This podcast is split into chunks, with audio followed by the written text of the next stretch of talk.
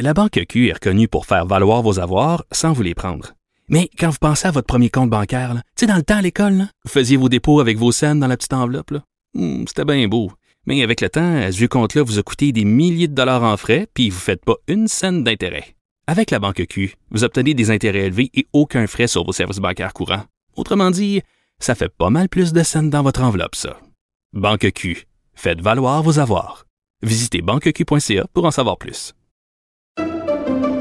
Pendant que votre attention est centrée sur cette voix qui vous parle ici, ou encore là, tout près ici, très loin là-bas, ou même très, très loin. Celle de Desjardins Entreprises est centrée sur plus de 400 000 entreprises partout autour de vous. Depuis plus de 120 ans, nos équipes dédiées accompagnent les entrepreneurs d'ici à chaque étape pour qu'ils puissent rester centrés sur ce qui compte, la croissance de leur entreprise.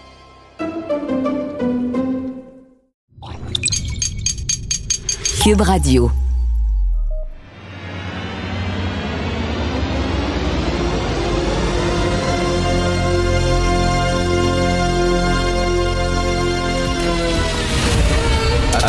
Attention, cette émission est laissée à la discrétion de l'auditeur. Les propos et les opinions tenues lors des deux prochaines heures peuvent choquer. Peuvent choquer. Oreilles sensibles s'abstenir. Richard Martineau. Martino. Un animateur pas comme les autres. Richard Martineau. Cube Radio. Bon vendredi et tabarnouche, hein? On va-tu faire la queue à SAQ ce soir, vous tabarnouche? Alors, première page du journal Le Devoir, le cancer dans l'angle mort, un texte de Isabelle Paré. Écoutez bien ça. Plus de 160 000 tests de dépistage du cancer colorectal et jusqu'à 150 000 mammographies n'ont pu être réalisées au Québec depuis le début de la pandémie ce qui laisse présager des jours sombres dans la lutte contre le cancer. 160 000 tests de dépistage de cancer colorectal, 154 000 mammographies. Ça, c'est des gens là qui peut-être, lorsqu'ils vont enfin pouvoir passer leur test dans quelques semaines, dans quelques mois, il va être trop tard. Ils vont déjà avoir un cancer, peut-être de stade 1, peut-être de stade 2. On aurait pu le dépister avant, on aurait pu le diagnostiquer avant. Vous le savez, euh, lorsqu'on combat un cancer, l'important, c'est de le prendre rapidement, le plus tôt possible, et plus on le diagnostique tôt, meilleur on a des chances de guérir. Alors ça, c'est des gens qui sont victimes du délestage. Il y a des gens là-dedans qui vont mourir malheureusement, là, qui vont mourir d'un cancer et on va dire ils sont morts d'un cancer. Non, savez-vous quoi? Ils sont morts de la COVID. Ils sont morts des impacts de la COVID, des conséquences de la COVID. Ça, c'est des gens qui ne peuvent pas passer leur test parce que le système de santé est hyper fragile. Fait que les petits crises de tata qui manifestent à Ottawa, oui, je les appelle les petits crises de tata. Partout, on nous demande d'être gentil, puis d'avoir de la bienveillance. Puis je lis, là, une chroniqueuse ce matin, j'ai hurlé chez nous en disant les gens qui manifestent à Ottawa sont des gentlemen. Voulez-vous rire de moi, des gentlemen? Ils emmerdent tout le monde à Ottawa. Alors, ces gens-là qui veulent pas se faire vacciner, OK? C'est eux autres qui se ramassent dans les hôpitaux et aux soins intensifs. C'est eux autres qui prennent des lits. On le dit, on le redit tout le temps. Ils sont surreprésentés dans les hôpitaux, OK? Et là, il y a des gens qui, eux, ont fait leur devoir de citoyen et qui se retrouvent comme ça en attente et qui vont finir par avoir un cancer et par crever. Voulez-vous arrêter de penser à votre Christie de gros nombril? Et je vais vous dire aujourd'hui, j'ai mal à ma droite. J'ai mal à ma droite. Quand je vois des gens, parce que moi, je me considère comme un gars économiquement conservateur. Je parle pas du Parti conservateur. Je parle économiquement conservateur. Au point de vue de la justice aussi, je veux des peines plus sévères. Je tenais des peines bonbons. Donc, je suis assez à droite pour ce qui est justice. Pas pour ce qui est mariage gay et avortement. M'en fous. Donc, je me, sens assez à droite. Et pour moi, je caricature peut-être. Mais pour moi, quelqu'un de droite, c'est comme ça que je voyais ça. C'est quelqu'un qui fait son devoir. C'est quelqu'un qui fait ce qu'il a à faire. Si vous voulez caricaturer un personnage de droite, pour moi, c'est John Wayne.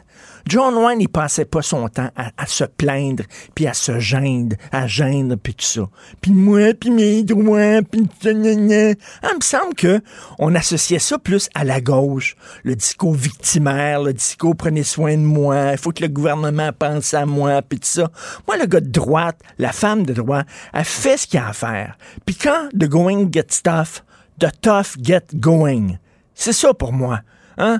Les films de John Ford et tout ça, tu relèves tes manches, c'est difficile, ben ça fait rien. Ah ouais, on y va, puis on y va pour... euh, on, travaille fort pour la communauté, pour la... C'est ça, une certaine solidarité, un certain sens du devoir, de la fierté. OK? Qui- tu parles pas beaucoup, mais tu fais ce que tu as, ce à faire. Là, t'as une, droite, mes doigts, puis un camion, puis tout ça. Je regarde cette droite-là, je ne, je ne me reconnais pas là-dedans. Vraiment pas. Et je vois aujourd'hui, ben, un peu partout, de temps en temps, des chroniqueurs de droite, que ce soit dans le National Post, même dans, dans mon journal où j'écris, et tout ça, qui soudainement prennent pour les camionneurs, puis ils se battent pour nos droits qui sont bafoués. Excusez-moi, là, vos droits bafoués. Christy, euh, combien de fois il va falloir le rappeler? Il faut être solidaire envers les travailleurs de la santé. Il faut être solidaire envers les gens qui sont malades, les plus vulnérables de notre société. C'est ça qui faisait John Wayne dans les films. OK, là? Il pensait aux gens qui étaient plus vulnérables de sa communauté. Il se retroussait les manches. Il chiolait pas. Il broyait pas. Puis il faisait ce qu'il avait à faire pour la communauté. Mais là, c'est comme gna gna gna gna gna. Mes droits, faites-vous vacciner. Point final. C'est tout. Il n'y a rien là, là. Faites-vous vacciner, point final, fermez votre gueule. Et là, quand on voit à Ottawa, là, ben, l'armée, ils n'auront pas le choix, Christy. Comment on est arrivé là? Comment on est arrivé là? Je regarde ce qui se passe à Ottawa, on dirait une république de bananes. Ils voyaient les camions, on savait qu'ils allaient venir bloquer les Christy de rue du centre-ville, penser aux citoyens, empêcher-les d'arriver euh, dans, le centre-ville, un peu comme on fait à Québec. Je ne comprends pas comment ça se fait. Au Canada, on a permis une situation comme ça, une situation honteuse, littéralement honteuse. Bref, j'ai beaucoup mal à ma droite. Et quand je regarde le Parti conservateur, qui a déjà été un grand parti, dire ah, c'est épouvantable parce qu'il faut que Justin Trudeau euh, brandisse la branche d'Olivier au camionneur. Shut up! On va en parler avec Jean-François et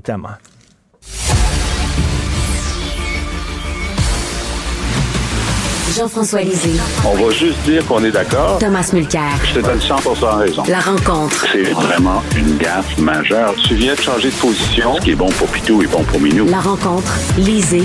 Mulcair. Ben, premièrement, on va parler de ce qui se passe euh, au Québec parce que, mon cher Thomas, lorsque j'ai entendu François Legault laisser sous-entendre que les gens du Parti libéral ne sont pas de vrais Québécois, je me suis dit ça, euh, Thomas doit coller au plafond parce que je sais que ça te hérisse quand un François Legault euh, fait ce genre de rapprochement. Qu'est-ce qu'il faut faire? Ma génération là, est la génération la plus bilingue qu'on a jamais eue. Nos enfants, moi j'ai un petit accent anglais, mais nos enfants n'ont même pas d'accent.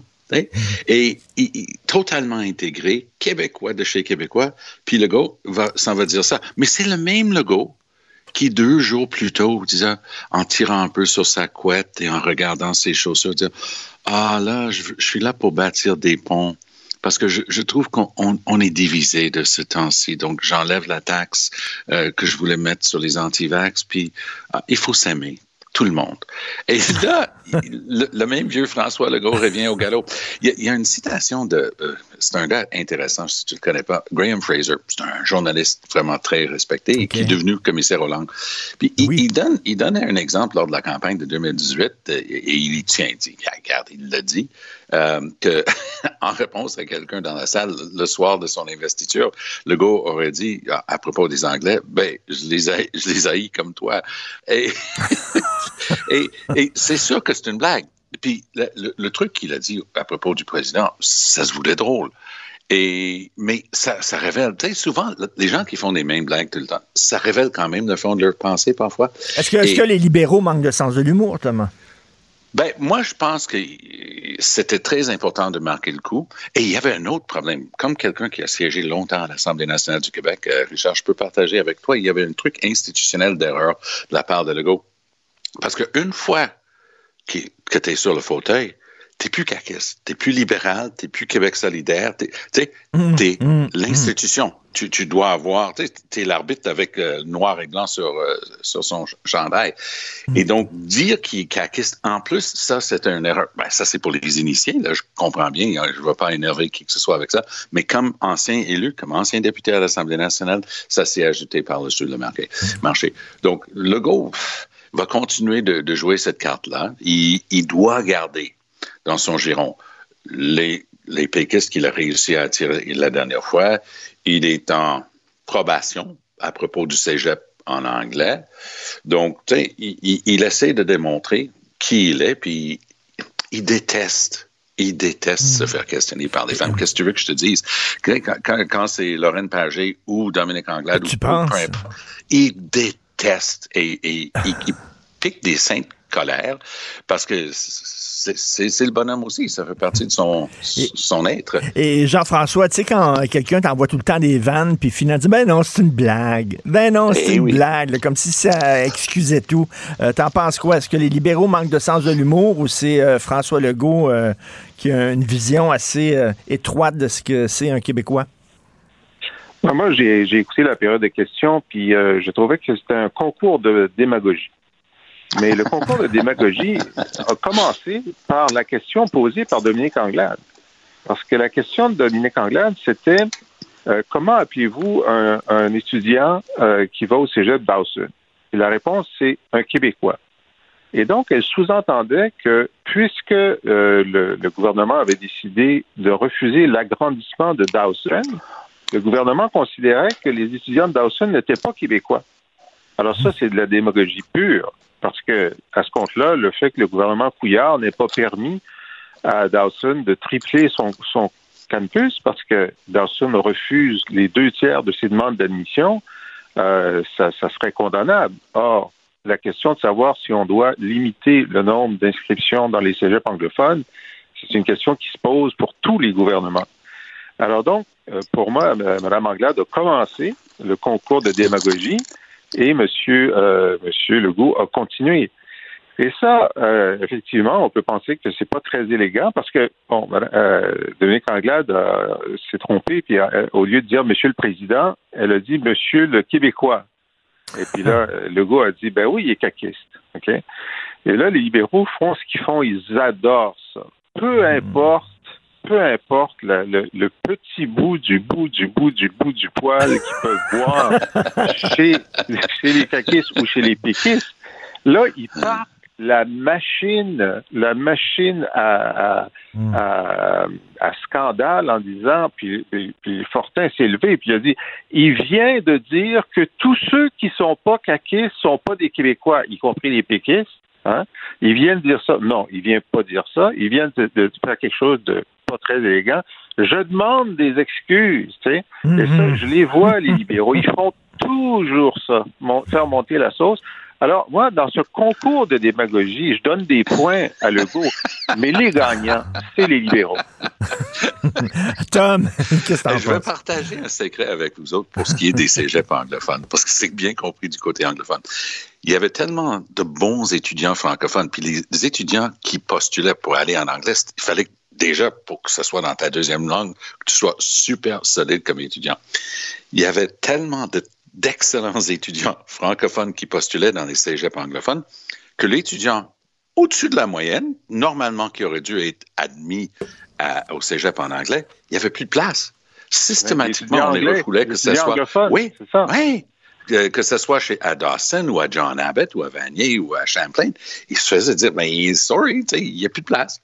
Et euh, là, le 17,5 dont, dont on riait un petit peu hier, c'est une drôle de chiffre, là, mais le go, avec cette norme-là, les profs, les parents, la communauté dit, ben, au moins nos enfants vont pouvoir rentrer au cégep parce qu'ils étaient bloqués par le contingent d'étudiants tellement fort du côté euh, francophone. C'est c'est une paradoxe. C'est un secret, dis-le à personne, OK? Ben, moi, je dis, ça fait longtemps que j'ai été le premier à dire ça, Tom. J'ai Ah, été ben, le premier bravo. à dire ça.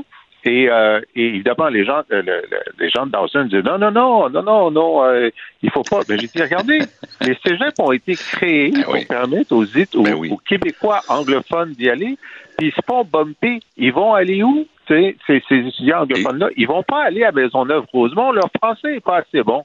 Alors, Non, non, ils, vont à. Carleton, ils vont à Carleton, puis ils vont à l'Université d'Ottawa, directement. Ouais, c'est ça. Alors, euh, alors donc là, au moins dans la réforme euh, de- du, du projet de loi 96, contingentement ou non, il donne la priorité à ce qu'on appelle les ayants droit. C'est-à-dire, tu prends d'abord tes ça. étudiants anglophones. S'il reste de la place, tu prends les autres.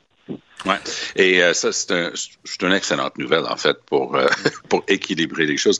Moi, j'ai enseigné au cégep anglophone à Québec parce qu'il y avait St. Lawrence College qui était un sous-ensemble, une satellite de Champlain à Québec. C'est encore là.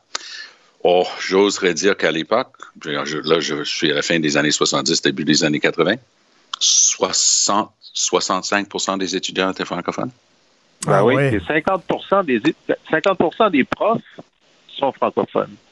C'est quand Ben même oui. extraordinaire. Mais on avait souvent des profs américains avec trois PhD. Tu sais, les gens se ramassaient à Québec. On avait du monde étonnant aussi. Dans, dans ce- Il y avait un Allemand qui enseignait la philosophie. Je pense qu'il aurait pu enseigner dans n'importe quelle université du monde. Mais sa femme avait, trou- avait un job à Québec où ils, ils se sont ramassés là-bas. Le gars était absolument extraordinaire. J'aimerais vous entendre sur le Parti conservateur. Candice Bergen qui a condamné, qui a condamné Justin Trudeau, Thomas, parce que parce qu'il a refusé de tendre une branche d'olivier aux manifestants. Qu'est-ce que Ah tu là penses là là. La fameuse loi, là, c'est la réforme qui a permis aux députés d'autour de le congédier. C'est c'est une fusil avec une seule balle. Hein? Parce que maintenant qu'elle est là, puis il y a des choses qui commencent à sortir sur elle qui vont les gêner profondément. Mais euh, ils peuvent pas la clairer, elle. Maintenant, elle est là, je, coûte que coûte, elle est là jusqu'à ce que leur euh, nouveau chef permanent soit choisi. Donc, on commence à sortir des courriels qu'elle envoyait applaudissant, parce qu'elle est allée les applaudir. Elle a son chapeau ma- MAGA, là, Make America Great Again, uh, still Donald Trump, mais elle est vraiment cette personne-là. Et, et on voit un peu ce, ce qu'elle jouait pour garder les, les camionneurs là. Les libéraux ne le pardonneront pas. Ils, ils vont faire ce qu'ils doivent. Ils sont en train de faire venir la GRC. Ils veulent pas mettre l'armée très bien. Ils vont mettre des forces vives. Ils vont commencer à tower. Ça va barder. Il va y avoir des gens blessés. Il va y avoir des gens qui vont aller euh, en prison ils vont commencer à saisir, saisir leur camion. Il faut que ça, ça finisse cette affaire-là. Entre-temps, nous, on est poignés avec la même gang euh, qui s'en va à Québec. Et tout comme à Ottawa, Richard, je pense que ce sont les gens de la place qui vont réagir le plus fort. Là où je suis sincèrement inquiet à Ottawa, c'est que quelqu'un va commencer à lancer des briques du haut de leur balcon, de leur condo. Le monde Ben n'en oui. peut plus. Ils n'ont pas dormi depuis neuf jours. Ils Alors, Jean-François, est-ce qu'il faut présenter une branche d'olivier aux manifestants? Écoute, j'entendais ton commentaire euh, au début. Puis Richard, je, je veux te dire un secret, je suis pas toujours d'accord avec ton commentaire, mais aujourd'hui, à 150% Merci. Parce que le, le Parti conservateur, c'est le parti de la loi et de l'ordre. Oui, C'est le oui. parti, c'est le parti qui dit il faut respecter l'État, il faut respecter la police, il faut respecter les règlements, et ça prend plus de règlements pour euh, pour euh, faire respecter la loi et l'ordre. Ça prend des peines plus sévères. Et là, on a euh, non seulement la chef intérimaire, Mme Bergen, mais on a aussi le futur chef probable, Pierre Poliev, qui arrête pas de dire que ils sont en faveur des camionneurs. Les camionneurs représentent la volonté populaire. C'est grâce à eux qu'on a du steak euh, sur nos étagères. C'est pas vrai. C'est grâce aux 90% qui continuent à travailler, Eh oui. pas à ceux-là. Eh oui. Mais oui. Eh oui.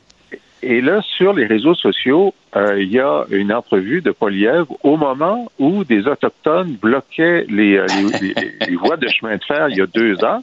Puis il disait, mais ça n'a pas d'allure. Comment ça se fait que la loi n'est pas appliquée? Comment ça se fait que la police ne les arrête pas? Puis ils empêchent les gens normaux de travailler correctement. Oui, tu avais raison. À ce moment-là, Pierre, c'est à ce moment-là que tu avais raison. Pourquoi tu as changé? Puis tu veux être premier ministre? Non, mais franchement, C'est absolument délirant euh, ce qui se passe avec euh, le Parti conservateur. Il se marginalise et se peinture euh, dans Ah un oui. coin, littéralement. Ah oui. Donc, euh, ce week-end, qu'est-ce qui va se passer à Ottawa rapidement? On a une minute. Euh, re- remorqueuse, Oui. arrestation, ça, ça va barder. Ils vont prendre, puis si tu dis à un camionneur, je te donne cinq minutes pour enlever ton rig, et sinon, ça va être saisi, et tu l'auras à la fin de tes procès, là, peut-être ils vont commencer à Bon, réfléchir. ben alors, comme euh, chantait Eddie Constantine, ça va barder, effectivement. Merci à vous deux, Thomas Salut, et. Jean-François. Merci, beaucoup. Si vous voulez lire les textes de Jean-François Lisée qui commente régulièrement l'actualité et aussi écouter son excellent balado auquel je suis abonné. Puis en plus, il parle de l'actualité, mais il rappelle aussi euh, des pans de l'histoire du Québec. C'est toujours fascinant. Allez sur la boîtealisée.com. Martineau, il n'y a pas le temps pour la controverse. Il a jamais coulé l'eau sous les ponts. C'est lui qui la verse. Vous écoutez. Cube, Cube Radio. Cube Radio. En direct à LCN. La chronique culinaire ce matin avec Richard Martineau. Salut, Bonjour. Richard. Allô? On parlait de, de bouffe dans les CHSLD. Euh, Est-ce que tu t'ennuies des recettes qui avaient été proposées par Gaëtan Barrette? Ben écoute, on a tous un vieux à la maison à nourrir. On se demande tout le temps qu'est-ce que ça mange exactement des vieux? Alors, je suis allé voir un chef de réputation internationale, Riccardo Grollo. Alors, un chef italien qui est arrivé avec une recette fantastique. Alors, tout ce que ça te prend, c'est du vinaigre de vin, OK? Un bon petit vinaigre de vin comme ça. Du sriracha pour ajouter un petit punch aussi. Et euh, hier, j'ai fait hier de la tourlouche d'Astourne dans sa plotée Ça a l'air succulent. avec du crastillon, mais le crastillon, il faut qu'il soit bien dégorgé. Dégorgé. Bien dégorgé et comme fini, pour ajouter un petit peu de lustre là-dessus, un petit peu de nettoyant à vitre. Juste une goutte, OK, Oh. là, pour que ça fasse lustrer. Non, mais c'est à peu près ce qu'on sert actuellement dans les CHSLD. Et écoute, on avait eu le gros show de Gaëtan Barrette il y a cinq ans qui Ouais. présentait de la bonne bouffe. Et là, ce qu'on nous dit, c'est qu'il n'y a pas eu de suivi. Effectivement, on est arrivé avec des bonnes recettes, ça va l'air bien bon. Après ça, on a dit, ben, servez ça aux personnes dans les CHSLD, ils sont partis. Et il n'y a pas eu de suivi. Ça. mon cher Jean-François, c'est comme si tu au restaurant. Tu commandes au serveur un coq au vin, OK? Le serveur va dans la cuisine, commande au cuisinier une cuisse de poulet. Le cuisinier, il fait un sandwich au poulet pressé, puis on t'apporte une tranche de ballonné. Ça s'est perdu en chemin. Il y a quelque chose Oh qui se oui, c'est Le ça. système est tellement gros qu'en haut, ils ont dit Hey, regarde, c'est de la bonne bouffe, mais c'est pas ce qu'on Ben oui. servait en bas. Et là, on s'est dit peut-être que ça prend un suivi. Ben, Oui. moi, je trouve ça pas mauvais, l'histoire de l'ITHQ, là, à l'Institut de très tourisme bon. et d'hôtellerie, qui va essayer de chapeauter, de- d'encadrer ça. Là. C'est ça. euh, Alors, euh, Madame euh, Lisa Frida, qu'on connaît bien, là, c'est qu'il va, euh, elle, euh, euh, justement, chapeauter ça, les THQ. Donc, puis elle dit, ben, il va avoir un suivi. C'est pas tout d'arriver, de concocter des recettes, ce qui est très bien, mais de temps en temps, on va aller voir sur le terrain si c'est ça qu'on sert aux gens dans les CHSLD, parce qu'on le sait, tu sais, on le sait, là. Si tu manges bien, t'es plus de bonne humeur, ton moral va mieux, et si ça se passe mieux entre les deux oreilles, ben, t'as plus de chances euh, de guérir de certaines maladies, alors que ça, écoute, c'est à peu près la- la recette que je t'avais montrée tantôt, là. Bref, un peu de suivi, la machine est tellement grosse. Absolument. Euh, par ailleurs, tu trouves que le Parti conservateur est en train de se marginaliser et qui s'éloigne du pouvoir? là? Alors, Candice Bergen, pas la comédienne, bien sûr, alors la chef Ouais. intérimaire qui euh, pourfend Justin Trudeau parce qu'il n'a pas, Jean-François, présenté une branche d'olivier aux manifestants d'Ottawa. Une branche d'olivier? Mais est-ce qu'elle voit ce qui se passe à Ottawa actuellement? Tu regardes ça, tu dis, on est-tu au Venezuela? C'est une république de bananes? Je veux dire, la capitale nationale, elle est assiégée par des gens qui veulent rien savoir. Tu as vu les bonbonnes euh, de gaz qui traînent un peu partout, les campements, etc. Ils emmerdent la population et présenter une branche d'olivier. Et je pensais que c'est le parti rhinocéros qui disait ça. Et écoute, le parti conservateur, c'était quand même un grand parti. Et là, j'ai l'impression, tu sais, que des gros bâtiments, quand on les fait exploser, puis on voit ça à la télévision, là, on met un peu de la dynamite partout, puis là, soudainement, ça implose. Et là, tu dis, attends une minute, le, Parti conservateur est en train de se marginaliser, de se peinturer dans le coin et, euh, et quasiment pris en otage par des gens qui sont pour ces camionneurs-là, pour ces, ces gens qui assiègent la capitale nationale. Donc, vraiment, c'est extrêmement décourageant. Je pense qu'ils vont rester encore un bon bout dans l'opposition. C'est pas comme ça qu'ils vont aller chercher des votes. Et euh, ce week-end, ça risque de barder. Là. On va envoyer, on dit qu'on n'est pas encore au point où on va envoyer l'armée, mais écoute, on va envoyer la GRC certainement. Il va y avoir des arrestations. Il y aura peut-être même des confrontations un peu violentes envers les manifestants. On espère que c'est oui. pas ce qui va se passer à Québec. Oui, parce qu'il y a une contre-manifestation demain à Ottawa là, de citoyens euh, excédés. Là. Euh, Il y a toujours un potentiel que ça dérape quand deux groupes euh, opposés s'affrontent. Et, et quand, tu es chef de parti, tu as une responsabilité là, pour garder la paix sociale. Et tu sais, la droite, le Parti conservateur, il me semble que c'est le gardien des institutions. Il me semble que c'est le parti de la loi et de l'ordre. Et là, ils sont en train, au contraire, d'appuyer des gens qui se foutent des institutions et qui se foutent de la loi et de l'ordre. Qu'est-ce qui arrive à ce parti-là?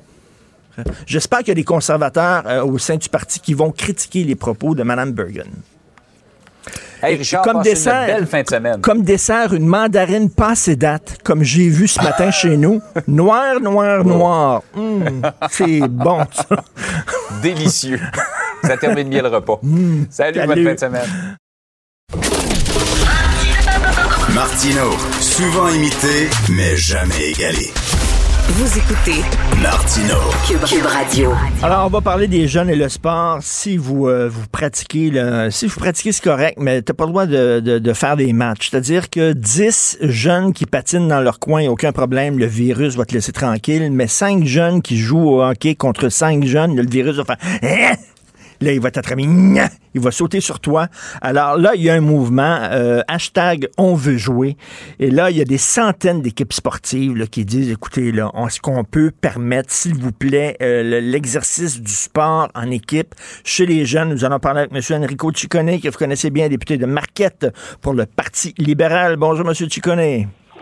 Bonjour Richard, merci de me recevoir. Ben, ben, merci parce que c'est vraiment là, ça, je pense que ça touche tout le monde. là. On a tous des enfants, puis euh, les, les voir scotchés devant un écran vidéo à longueur de jour, sans pas de maudit bon sens. Euh, Mario Dumont a écrit une très très bonne chronique aujourd'hui en disant les règles sont tellement difficiles, tellement complexes qu'on comprend plus rien. Euh, vous pouvez peut-être m'expliquer les, les règlements là, actuels là, ce- concernant là, le- qui encadrent la pratique du sport? C'est quoi là, les règlements? Ben, c'est, c'est, honnêtement, ça change euh, à la minute, ça change à chaque jour. Ce matin, on vient d'apprendre dans le journal sous la plume de Geneviève Lajoie et de Stéphanie Martin que là, euh, il n'y a plus de différence. Les jeunes qui font un sport intense peuvent retirer leur masque, que ce soit au scolaire ou même euh, au civil. Moi, j'ai posé la question cette semaine en chambre à Madame la ministre Isabelle Charret. Elle avait une minute et 15 pour me répondre. Elle a pris 28 secondes pour ne pas répondre et dire ben, on écoute la santé publique. La santé publique, cette semaine, a dit non, non, non, c'est la même chose. Le ministère de la Santé, quelques minutes plus tard, il dit non, non, Dr. Boileau a, a fait une erreur. On revient à la normale, ce qu'on avait dit. Et là, aujourd'hui, on apprend que si c'est un sport intense, on est capable d'enlever notre masque. Alors, monsieur, euh, écoute, Richard, moi, j'aimerais bien ça te répondre, là, mais ça risque de changer peut-être dans les dix prochaines minutes. Alors, je vais attendre les nouvelles. Là. Ben oui, on, on est vraiment tout mêlé. Et comme dit Mario Dumont, la meilleure façon de s'assurer que les gens vont suivre les règles, c'est d'arriver avec des règles simples et claires et qui changent pas puis qui sont constantes. Là, on est vraiment fourré. Si effectivement les jeunes peuvent enlever leur masque, ça veut dire que le mouvement est terminé. Hashtag on veut jouer, tout est correct, puis euh, on revient à la normale ou quoi? Mais si on avait justement, si le travail avait été fait avant, ça fait 23 mois qu'une, vit une pandémie, on a eu trois confinements sportifs, cinq vagues.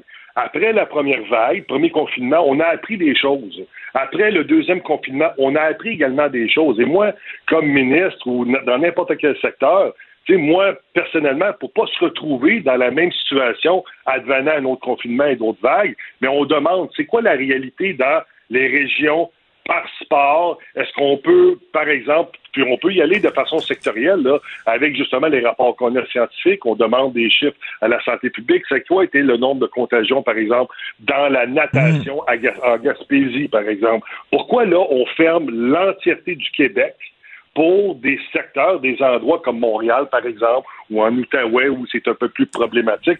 Pourquoi on fait payer les jeunes de l'Abitibi, Basse-Côte-Nord, Gaspé? Pourquoi on n'ouvre pas à, des endroits, Ben oui. des sports différents? Je vais vous donner un exemple. Je vais vous donner un exemple.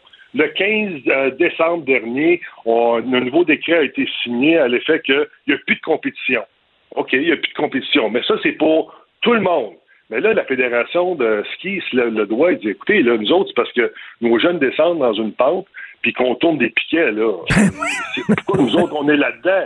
Fait que là, finalement, ils ont dit Ah, ouais, finalement, c'est vrai, vous avez raison. Cinq jours plus tard, ils ont réajusté le décret puis ils ont mis cette exception-là. Mais moi, ma question, c'est y a-tu quelqu'un, parce que tout se fait par décret, là, y a-tu quelqu'un au Conseil des ministres, quand il entend ça, se lève la main et dit Oh, ça n'a pas de bon sens, là. Ben non, oui, puis euh, vous avez raison là, pour les, les- les règles mur à mur. Il me semble qu'avant, c'était il y avait des, des régions jaunes, des régions rouges, des régions vertes. On faisait la différence entre les différentes régions.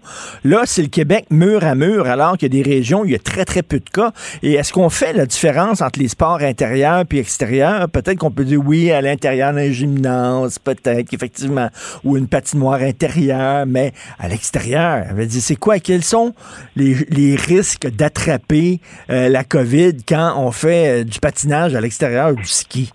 Vraiment. Ben, y ben, exactement. Puis non seulement ça, mais vraiment on se contredit beaucoup parce que euh, il il y avait une différence là qui était entre le sport scolaire et le sport civil.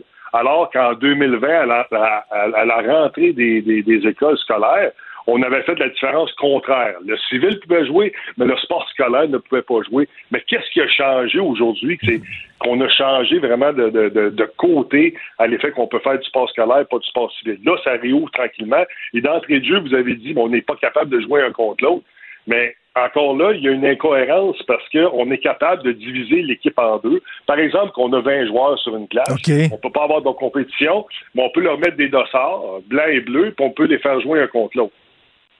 Parce que, parce que, non, parce que les, parce que moi, vous savez, je suis un ancien joueur de hockey. Ben oui. Les matchs simulés, puis les scrimmages, si vous me permettez l'expression, en langage de hockey, on peut le faire. Alors moi, avant qu'on puisse faire ça, on l'a annoncé avant-hier, là, tous les entraîneurs, les associations, tout le monde m'appelle, les parents. J'ai écouté, là, vous pouvez quand même séparer l'équipe en deux puis jouer un contre l'autre. Ça fait partie, ça, d'un match simulé. Ça fait partie de l'entraînement. Non, non, mais là, là, si je comprends bien, là, Ça n'est rien comprendre, là. On peut prendre une équipe, la séparer en deux, la faire jouer un contre l'autre, mais on peut pas prendre une équipe puis la faire jouer contre une autre équipe.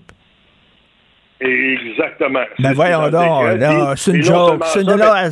les- c'est une joke, là. Non, non, non, c'est pas une joke, c'est la réalité. Puis c'est pour ça qu'aujourd'hui, euh, les parents sont en colère. Tu sais, on avait de la peine, on avait de l'anxiété pour nos enfants. Tu sais, il y a eu des étapes. Puis là, aujourd'hui, on est en colère.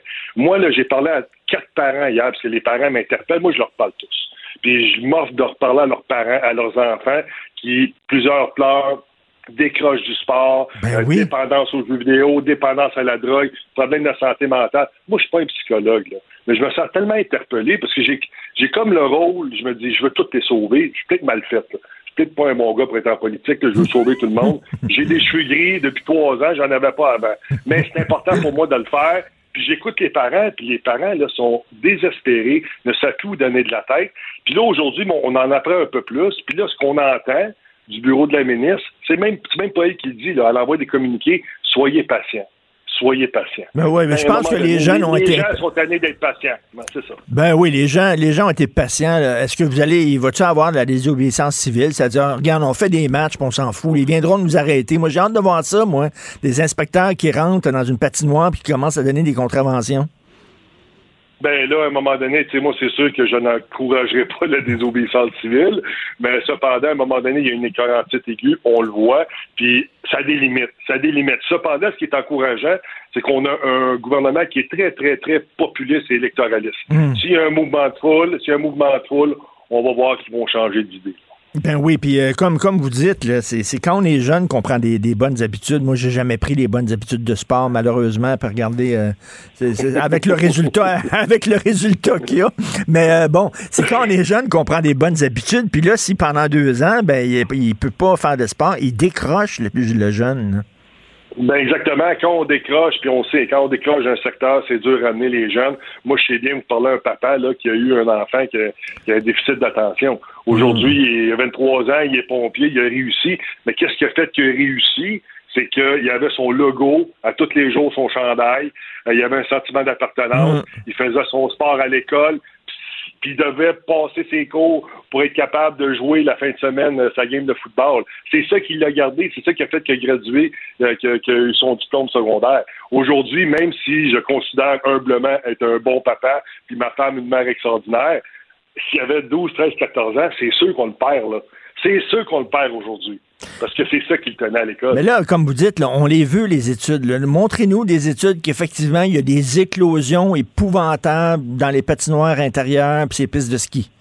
Je, veux le savoir. Il y en, en a pas. Ça fait un an et demi qu'on les demande, les avis de la santé publique. Montrez-nous qu'est-ce qui se passe. Je sais que c'est beaucoup de travail. Je sais que c'est énormément de travail de demander secteur par secteur. Est-ce qu'on peut le faire région par région? Je sais que c'est du travail, mais en même temps, là, c'est pour sauver la vie de certains jeunes, pour sauver euh, le. C'est aujourd'hui qu'on est en train de modeler ces enfants-là. Là. Là, on est en train de les perdre. Ce qu'on regarde au hockey présentement, là. On avait 100, 120 000 inscriptions à l'époque. Là. là, on est rendu à 85 000. On est à une des plus grosses associations, fédérations de hockey au monde. Aujourd'hui, on est en train de perdre des plumes parce qu'on perd des jeunes. on Ben perd oui. des jeunes au niveau des inscriptions. Puis, puis moi, quand j'entends les, les universitaires des, des, des, des, des, des gens, des jeunes, des athlètes qui ont décidé de prendre la voie universitaire, les études pour faire le sport, qui décrochent. Eh, moi, ça, ça me dérange énormément. Là. Ben on oui. a besoin, pour certains, là, on veut tous que ce soit nos enfants des docteurs, des avocats, là, mais pour certains, là, se réalisent avec le sport. Puis pour moi, la réalisation en quelque chose, notamment le sport, est aussi important que les autres parce que c'est notre bagage de vie. Ben, tout à fait. Ben, Enrico Ciccone, lâchez pas le morceau. Je pense pas que la population appuie vraiment les camionneurs, mais il appuie en tabarnouche les jeunes puis les parents. Ça, c'est sûr et certain que les gens sont derrière vous. Donc, à un moment donné, il faut laisser les jeunes vivre leur jeunesse.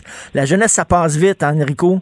Hein? Vous le savez? Ouais. Ça passe vite. Ouais. On cligne des yeux puis on n'est plus jeune. là. Fait que, euh, Enrico. Ciccone, député de Marquette pour le Parti libéral, merci beaucoup. Bon week-end.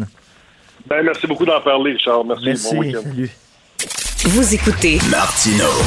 Tout ce que vous venez d'entendre est déjà disponible en balado sur l'application ou en ligne au cube.radio. le, le commentaire de Félix Séguin, un journaliste d'enquête pas comme les autres. Mon Félix, tu titilles ma curiosité. J'ai très hâte de regarder JE euh, ce soir parce que dix ans après la commission Charbonneau, des nouvelles révélations sur la ville de Laval. Dis-moi pas qu'il y a encore des mal- malversations à Laval. Je le crois pas. En fait, euh, on se porte, notre attention se porte encore sous le règne de Gilles Vaillancourt, mais moi, il y a quelque chose qui m'avait échappé, puis qui, qui m'est revenu à la mémoire quand Jean-Louis Fortin, qui a, qui a collaboré à cette histoire-là, en fait, c'est lui qui a fait l'essentiel euh, de la première partie de l'émission là avec moi ce soir, parce qu'il a déniché quelque chose qui m'a beaucoup surpris. Donc, depuis le début euh, des, des allégations de corruption, puis de collusion à Laval, puis dans d'autres villes du Québec, et de- même après le procès de Gilles Vaillancourt pour fraude, jamais on avait entendu que Gilles Vaillancourt avait directement mis la main sur un pot de vin, là, que l'argent, là, lui, était directement payé à lui. Euh, tu te rappelles de toutes ces allégations en disant que c'était au fond du financement politique contre contrat, puis la caisse occulte du parti du maire, du pro des Lavallois, tu sais, qui était rendu, euh, qui était, qu'on qu'on engraissait tellement que ça prenait des coffres forts dans trois institutions bancaires, puis que euh, un paquet de monde, dont le maire, se graissait la, la patte avec ça. Sauf que là, il y a une procédure que Jean-Louis a trouvée, enfouie dans un litige entre Revenu Québec et le clan Murgle, qui euh, était à l'époque là de, de riches entrepreneurs lavallois, a trouvé que le clan Murgle affirme avoir donné 1,4 million de dollars Oh, directement Directement? à Gilles Vaillancourt pour obtenir le, le contrat de la gestion des ordures. Alors, t'imagines, c'est la première fois qu'on qu'on Oh. apprend ça. Je t'annonce aussi que euh, c'est la première fois depuis son procès que vous allez voir Gilles Vaillancourt parce qu'on a réussi à aller le filmer, le trouver, puis lui poser des questions. Il est où? Qu'est-ce qu'il fait maintenant? Gilles Vaillancourt est demeuré à l'île Paton, euh, donc cette petite île de Laval, sur la rivière des Prairies, près de l'autoroute 13, là où il demeurait depuis des années. Il demeure dans un condo au nom de sa femme. Euh, et voilà, on l'a retrouvé. Alors, j'ai bien de vous présenter ça, mais on va aussi revenir. On a décidé de réunir euh, les trois procureurs de la commission Charbonneau, les trois procureurs vedettes. En fait, il y en avait des dizaines, mais il y avait surtout ceux que l'on a vus à la télévision, Sonia Lebel, Denis Galland et Simon Tremblay. Parce que cette commission-là, dont on célébrera en mai le dixième anniversaire du début des audiences, euh, enfin, nous a omnubilés pendant des années. Hein. Tu te rappelles que c'était un feuilleton à la télé. Tu te rappelles des témoins qui étaient ma foi, qui sont passés à l'histoire par leur manière soit de répondre ou de ne pas répondre. Et, et les procureurs aussi sont passés à l'histoire. Sonia Lebel est maintenant présidente. Oui, vas-y, Richard. Non, non, mais écoute, il y a plein de, de, de phrases célèbres, de citations qui sont passées à l'histoire. Un chum, c'est un chum, etc. Monsieur 10 euh, Madame Lebel, Sonia Lebel qui faisait ça comme ça. Hey, hey, hey, en disant répondre. et il y a, y a, y a un mystère, il y a un mystère qui persiste aussi, c'est la dissension chez les commissaires lorsqu'ils ont rédigé leur rapport. Euh, on dirait que Denis Galland s'entendait pas avec les autres et ne voulait pas lui euh, porter des blâmes. On n'a jamais vraiment compris pourquoi il y a une dissension entre les commissaires. Non, on n'a jamais compris pourquoi. Je t'en reparle après l'extrait qui suit parce que quand tu as fait ça, ça m'a beaucoup titillé moi aussi parce que c'est l'extrait qu'on a choisi euh, ce matin quand, quand Sonia Lebel, entre autres, revient sur son fameux claquement. Monsieur Arsenault. Monsieur Arsenault? Oui. Avez-vous eu euh, peur que ça, ça devienne quelque chose qui vous identifie? Mais j'ai pas juste eu peur, ça s'est ça, ça réalisé, mais en le faisant, je le savais. Monsieur Arsenault? Oui. Ça, c'est un morceau de moi. Je le nie pas, mais c'est pas moi 24 heures sur 24. Je veux dire, je serais seule dans la vie, j'aurais pas d'enfant, pas de chum. Là. On s'entend? Il y a toute une historique aussi à ce claquement de doigts-là. C'était. Euh, c'est un juge qu'on connaissait, puis qu'il arrive dans une salle de cours, puis là, t'as l'accusé qui rentre, puis sa famille est là, puis là, il dit Hey, il est fait comme une rockstar, mais le gars, il est accusé au criminel. Fait que là, le juge, il fait Hey, c'est ça se passe. Quand elle l'a fait, elle fait Oh merde, qu'est-ce que je viens de faire? Parce que, tu sais, c'est sûr que ça l'a marqué un peu. Quel témoin vous a fâché le plus de, par sa manière d'esquiver ou de ne pas répondre ou. euh? Je fais la différence entre Bernard Trépanier, OK, et Frank Zampino. J'ai plus ça c'est personnel à Denis Galland, j'ai plus de respect pour un Bernard Trépanier que pour un Frank Zampino, et je vous explique pourquoi. Les deux sont venus nous, en guillemets, excuse-moi Félix, bullshiter, OK? Bernard Trépanier s'est jamais drapé dans, dans la vertu. Hey, Félix, ils ont l'air vraiment à parler, à, Oui, dire- oui, à oui. être super franc. là. On dirait que c'est quasiment une conversation là, de table, sans Ben caméra, sans micro. Ben oui, sais-tu comment on appelait ça dans- quand on était au montage euh, avec même Martin Brûlé, euh, Nadia Jawar, David Benoît? On appelait ça le, le 5 à 7 des procureurs parce Ben qu'on dirait qu'ils sont dans un 5 à 7 puis tu réfères.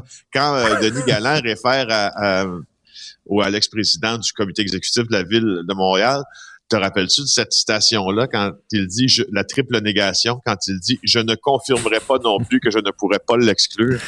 c'est à ça qu'il c'est à ça qu'il réfère.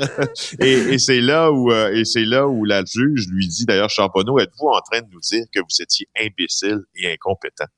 Alors, donc, bon, ça, on s'entend, Richard, c'est sur la forme. Euh, sur le fond, tu as posé une sacrée bonne question tantôt.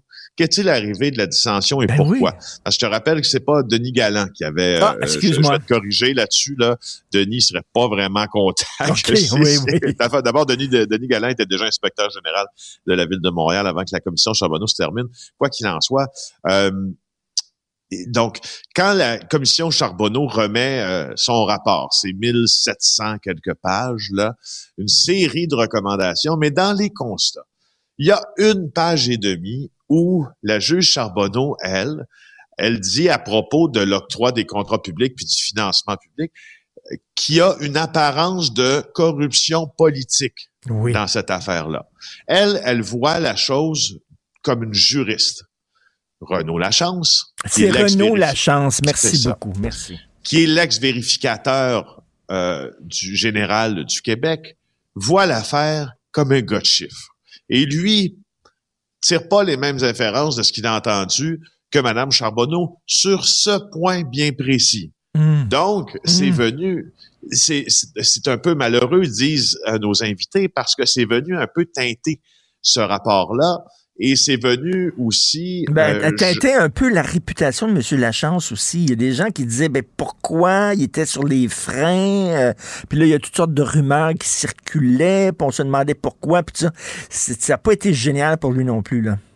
Non, non, ça n'a pas été génial pour lui, c'est vrai. Mais aussi, c'est que le- tu te rappelles à quel point l'exercice de la commission Charbonneau était important.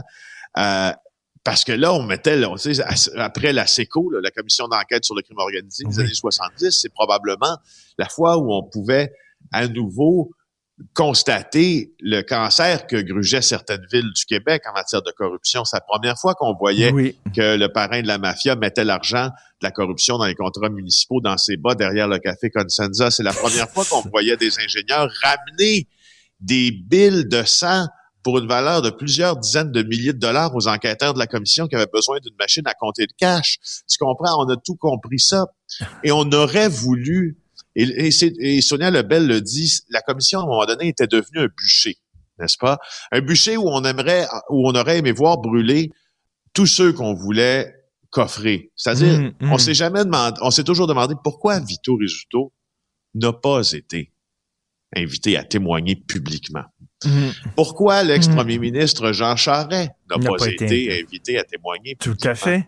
La réponse des avocats, et en ce, à ce sens-là, ils ont, en tout cas, sur le fond, eux autres disent, c'est parce que ça ne sert pas le mandat. Parce que nous, ça- on n'aurait pas appris plus avec Jean Charest, euh, puis ça n'aurait pas servi de mandat de la commission.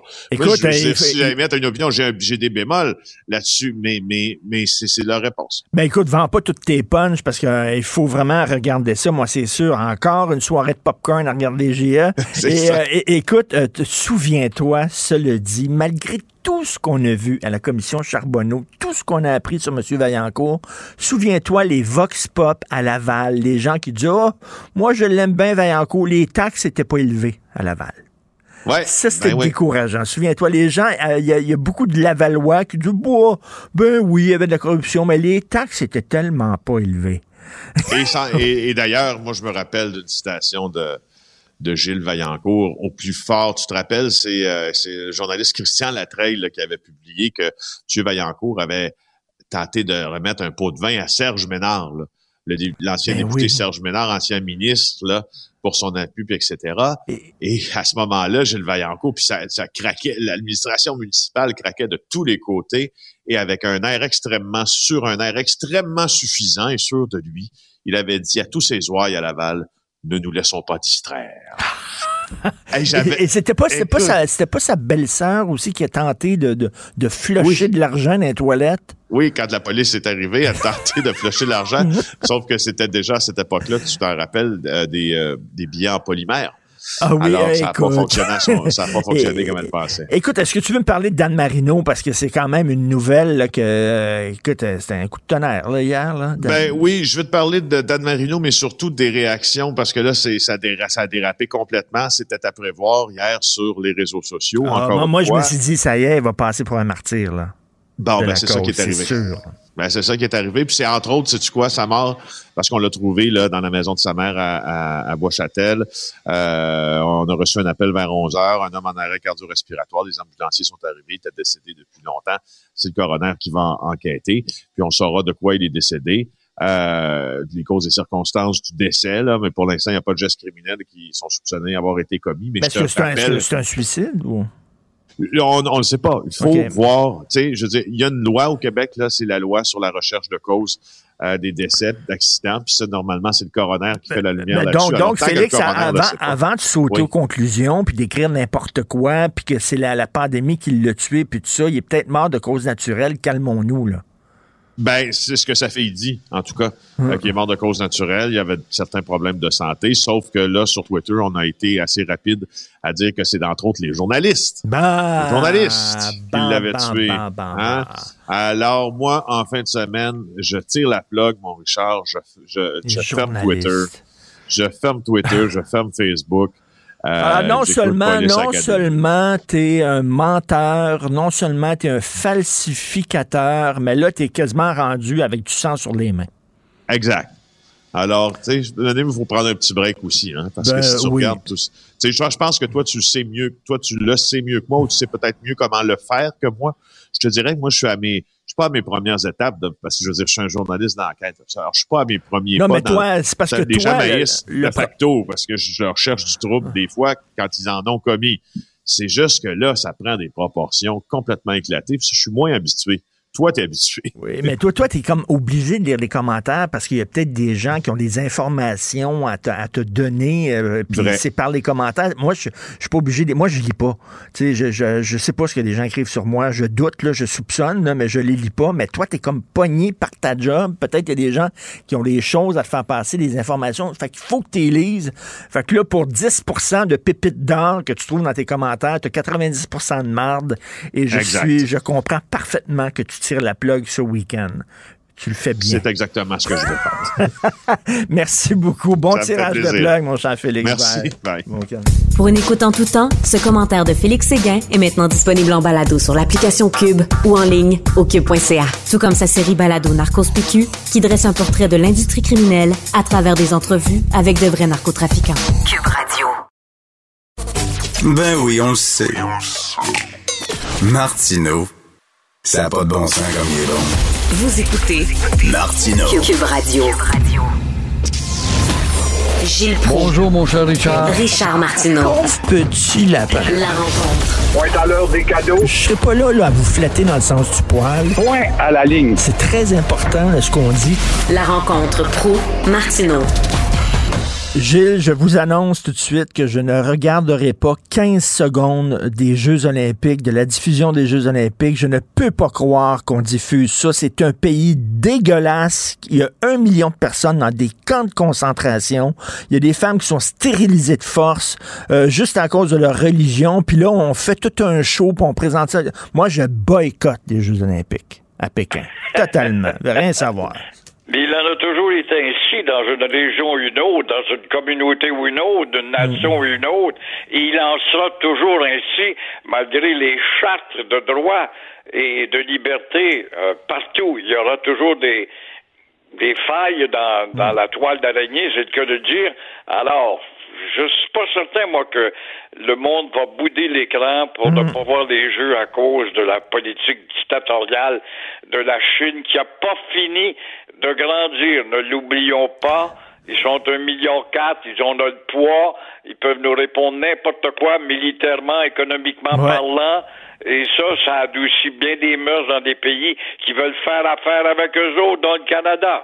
Ils nous tiennent par les bijoux de famille. Parce À peu près. À peu près. Alors, vous dites que le Parti conservateur du Canada, c'est la maison des fous. Vous avez raison. Ah, c'est rendu une maison de fous. Il faudrait que Maxime Bernier reprenne le pouvoir Ben à oui. la tête de ce parti-là. Quant à hier, ça se peut pas un parti pas de tête conservateur qui est devenu, en tout cas, un parti des égarés, des fous égarés. Et euh, ça se peut pas. Moi, je sympathise avec les dix députés québécois qui ont cru jusqu'à un certain moment, jusqu'à hier peut-être, que le Canada serait le pays des deux nations, comme le croyaient des gars sincères chez les conservateurs, Robert Stanfield, Joe Clark, Brian Mulroney, Stephen Harper, qu'on a traité de mou, il est à droite, mais qui a été un vrai chef qui réussissait à maintenir ses troupes justement parce qu'il avait de l'autorité de la poigne, comme euh, notre confrère le dit, Guillaume Saint-Pierre au bureau d'Ottawa.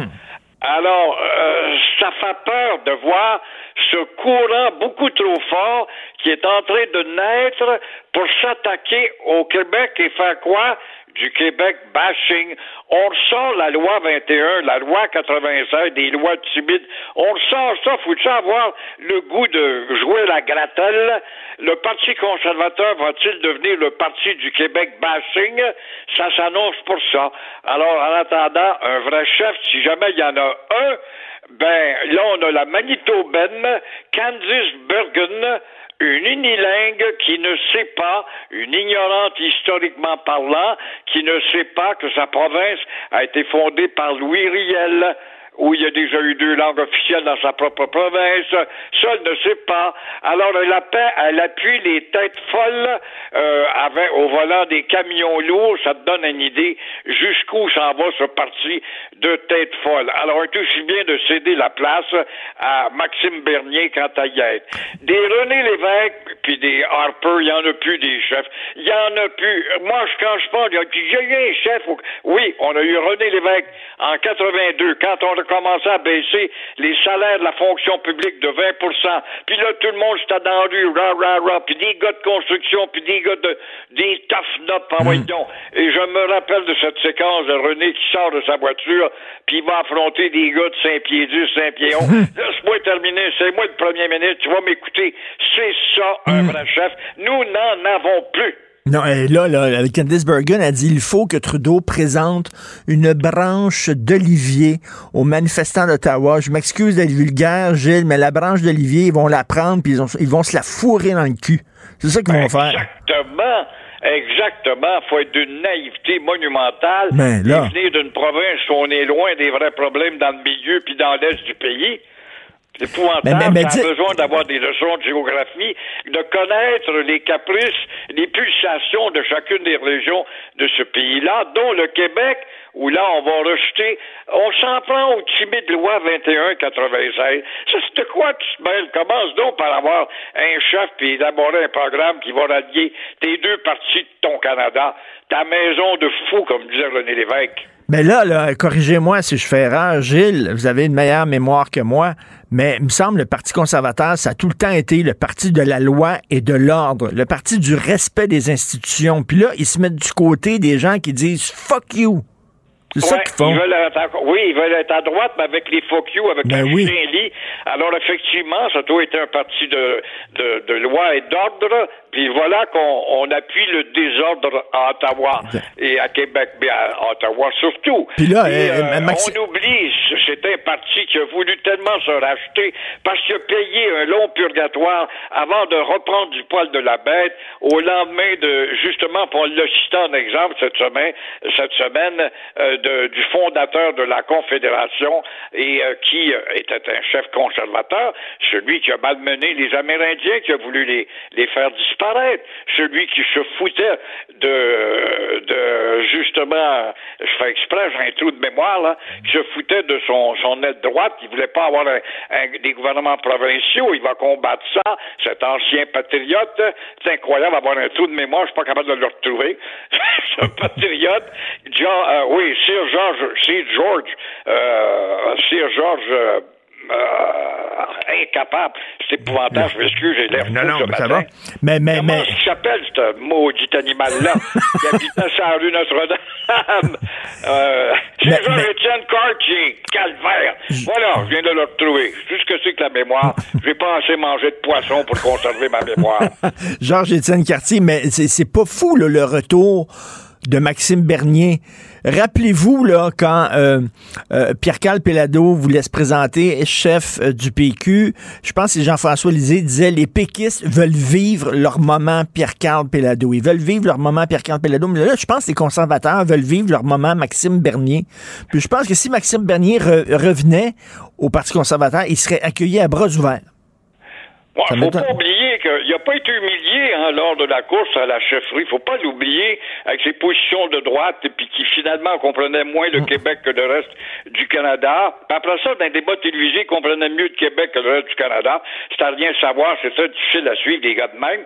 Mais si euh, voilà, il s'inscrit comme candidat possible, il pourrait être un élément très dangereux, en tout cas, pour euh, renverser la vapeur des autres et devenir le chef. Moi, je ne serais pas étonné, moi, je serais pas étonné. Hier, je te citais Jean Charest, mais ce pauvre Jean Charest, Ouais. quand il voit ce qui se passe avec les débris Ah, là-dedans, il doit dire il n'y a pas moyen de remettre l'ordre là-dedans. Ben non, il n'y a, pas moyen. Puis qu'est-ce qui va se passer à Ottawa, selon vous, ce week-end? Ben voilà, il va se passer pas grand-chose. On va peut-être avoir une séance de coups de poing sur la gueule. Ça, ça va être intéressant à suivre quand même. Moi, je vais suivre ça, écoute, à l'écran. Écoute, il y a des gars là, qui en ont ras-le-bol, justement des camionneurs qui sont trop entêtés, mais il y a des résidents qui sont écœurés. Alors, on promet une contre-manifestation, on promet bien pacifique. Mais quand on voit le corps de police qui est tellement faible à Ottawa, ça se peut pas d'entendre ça. On attend toujours, la police cette semaine, elle attendait que le froid passe. Maintenant, la police s'en mêle pas. Euh, on supplie la police de faire quelque chose. Il se passe rien encore. Et Trudeau là-dedans, Trudeau là-dedans, lui, est au Manitoba, justement pour parler des garderies à 10 piastres.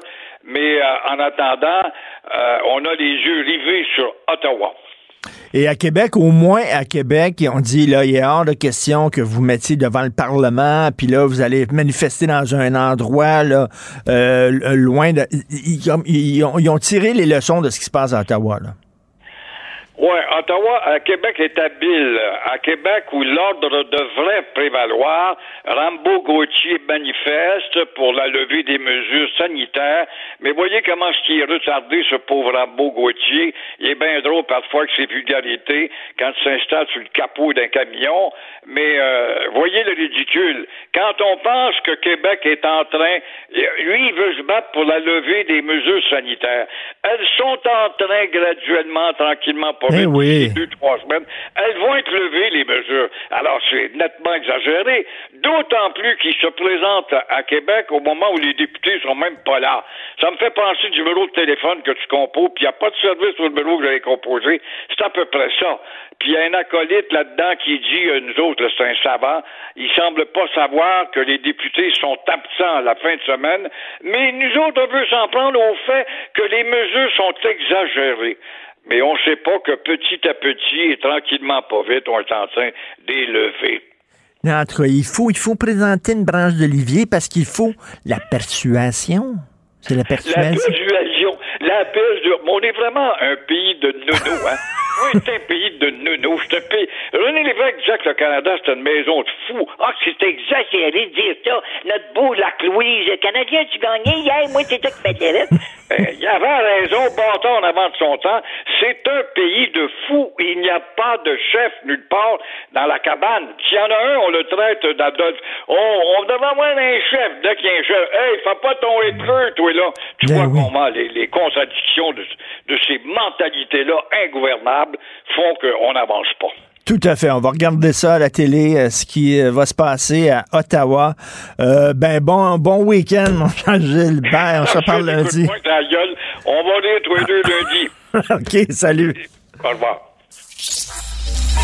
Pour une écoute en tout temps, ce commentaire de Gilles Proux est maintenant disponible dans la section balado de l'application ou du site cube.radio. Cube Radio. Tout comme la série podcast de Gilles Proux, la radio, premier influenceur. Découvrez dans ce balado comment la radio a influencé le monde moderne tel qu'on le connaît d'hier à aujourd'hui. La chronique argent. Une vision des finances pas comme les autres.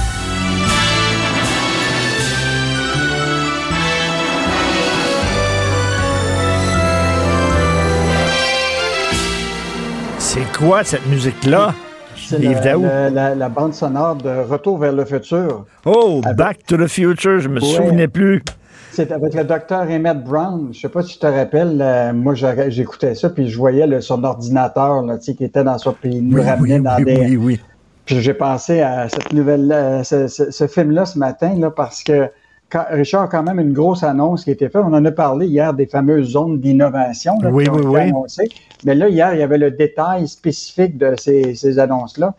Écoute, on va avoir le plus gros super ordinateur quantique au Canada qui va être installé au Québec. Le coût de ce super ordinateur-là, tiens-toi bien, 130 millions de dollars. Écoute, je, je- je regardais ça parce que euh, actuellement, là, le- il y a deux ans, c'est Google qui avait annoncé qu'il y avait le plus gros super ordinateur qui font des milliards et milliards de calculs en quelques secondes. Et ça, ça sert évidemment pour des données scientifiques, pour des calculs de, euh, qui vont servir à toutes les applications. là. Et, euh, et là, euh, il paraît que la Chine a- est capable de faire dix fois plus que qu'est-ce que Google faisait il y a deux ans. Et donc, là, IBM est de retour dans cette, euh, dans cette business-là de concurrence avec la Chine. Et donc, nous, on va être au, au cœur de ça euh, parce qu'il paraît que le Québec a une expertise incroyable en, en quantique, particulièrement à Sherbrooke. Dans- et c'est eux autres qui vont rafler le gros des, de l'investissement. là. Donc, euh, il va y avoir 435 millions d'investissements dans la zone d'innovation Sherbrooke. Euh, puis à, à, à Beaumont, 255 millions. Mais à quoi ça sert, à quoi ça sert cette bébelle-là? C'est-tu pour surfer sur des sites porno, quoi? Non, non, je pense, je pense pas partout. Non, c'est des calculs euh, scientifiques euh, pour euh, à la fois des matériaux, la question de évidemment de, au niveau de, de, de, de l'espace, évidemment des, des calculs sophistiqués pour le, tout le secteur financier. Euh, donc, euh, Wow. écoute, ce- matin, j'ai été voir sur Scientific America, Am- American, le le magazine, pour comprendre davantage. Et euh, mettons que j'ai encore une, petite- une courbe de cours de science avant de comprendre tout ça, mais c'est quand Ah non, même un ben, investissement majeur. là. Toute la Euh, mécanique quantique puis la science quantique, moi, je comprends rien là-dedans. J'ai essayé de lire des, des- des trucs euh, scientifiques, mais c'est trop pour mon petit cerveau. Mais en tout cas, on Mais- voit la photo aujourd'hui dans le journal, une méchante bébelle comme ordinateur. là. Wow. En tout cas, moi ce, moi, ce que je comprends, Richard, par exemple, c'est que le Québec, on va mettre plus que 200 millions de notre argent là-dedans. Et on parle d'investissement de 100 690 millions au total. Euh, donc, euh, IBM et les autres entreprises qui sont impliquées là-dedans euh, vont en mettre.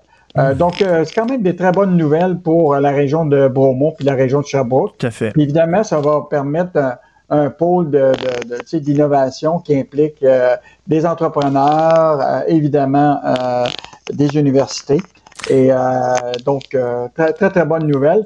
Et Évidemment, euh, sais-tu, c'est la, la question que je poserais à l'ordinateur, c'est peut-être un ordinateur super intelligent qui peut répondre à toutes sortes de questions. Comme question, je poserais pourquoi on investit encore dans la C-Series? Je poserais ça comme question à l'ordinateur. Je veux qu'on m'explique. Hey, écoute, je, Ouais. vois, je lis ça, là. 200 millions de dollars encore investis dans la C-Series. Ben, en fait, l'idée, là, ce qui arrive, euh, Richard, c'est que, bon, tu sais, le placement dans cette euh, dans cette société en commandite-là est zéro, présentement. Nous, le Québec, on détient 25 de, de, de, de l'ex-série dans cette deal-là avec euh, Airbus. En passant, Airbus qui a réussi à, à acheter ce, ce programme-là pour zéro dollar. Ben oui.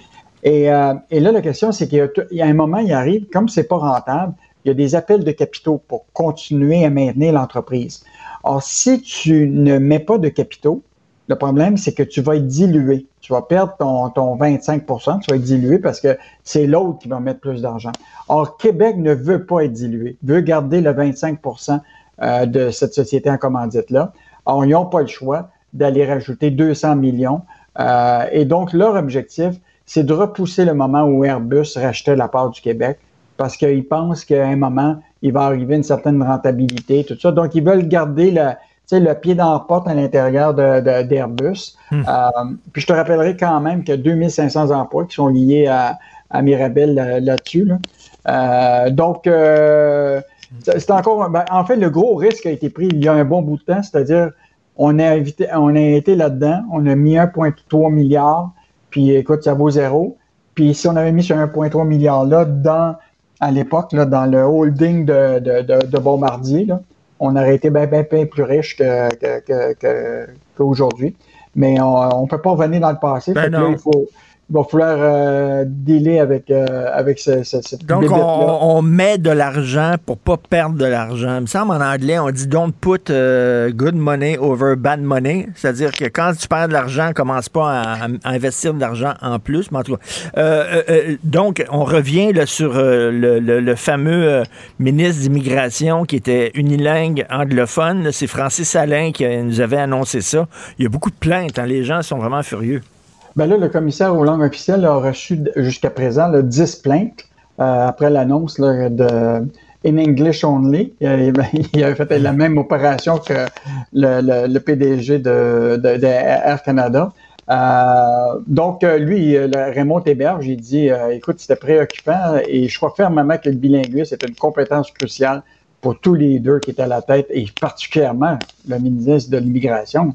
Ça- c'est un Ben pays oui. où qu'on doit quand même attirer du monde francophone pour Ben le oui. Québec. Euh, donc, euh, quand même intéressant de voir que il y a- ils ils sont un peu sur les dents là, avec cette histoire-là. là. Je sais pas ce que, ce que va faire. euh, Le ministre, il dit, s'engage à continuer à, cours, à suivre des cours de français. Moi, je pense qu'on devrait tous les mettre dans un même cours. Hein. Oui, Ouais. dans la même classe. mettrais- Ben oui, dans la même classe. Tu, tu mets le, le PDG de Air Canada, tu mets le PDG de SNC Lavalin, euh, tu mets le ministre de, de l'immigration, là, tout dans la même classe. là. puis tu fais faire donner des cours à- par Joseph Facal. Là, la caisse, la caisse de dépôt qui veut, euh, qui veut, euh, qui compte une proposition visant à renforcer le français, c'est quoi ça? Donc, en fait, l'idée, ce qui arrive, c'est que le- tu connais le MEDAC. Hein? Le MEDAC, c'était un organisme qui s'appelle le Mouvement de défense d'éducation des actionnaires, qui a été fondé euh, par Yves Michaud. Le euh, Robin des banques, là. Le Robin des banques. Et euh, ben, ça continue à exister, cet organisme-là, puis qui vise vraiment à protéger les petits investisseurs.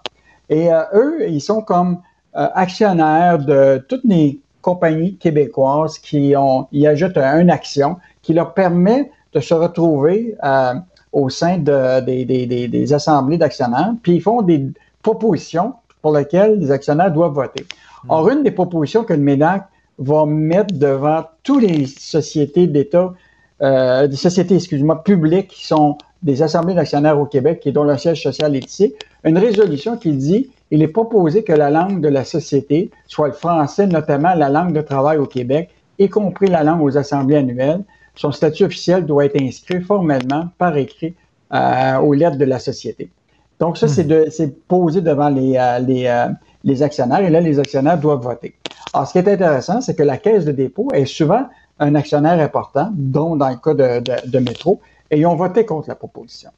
OK. Et, Donc, euh, euh, oui, eux autres, et eux autres, ce qu'ils disent tout simplement, c'est que c'est pas le rôle de la, de la Caisse de dépôt de remplacer le gouvernement. C'est au gouvernement d'imposer ses règles. Euh, eux autres, ils veulent pas imposer ça à- à- au niveau des, des entreprises, au niveau de leur mode de gestion.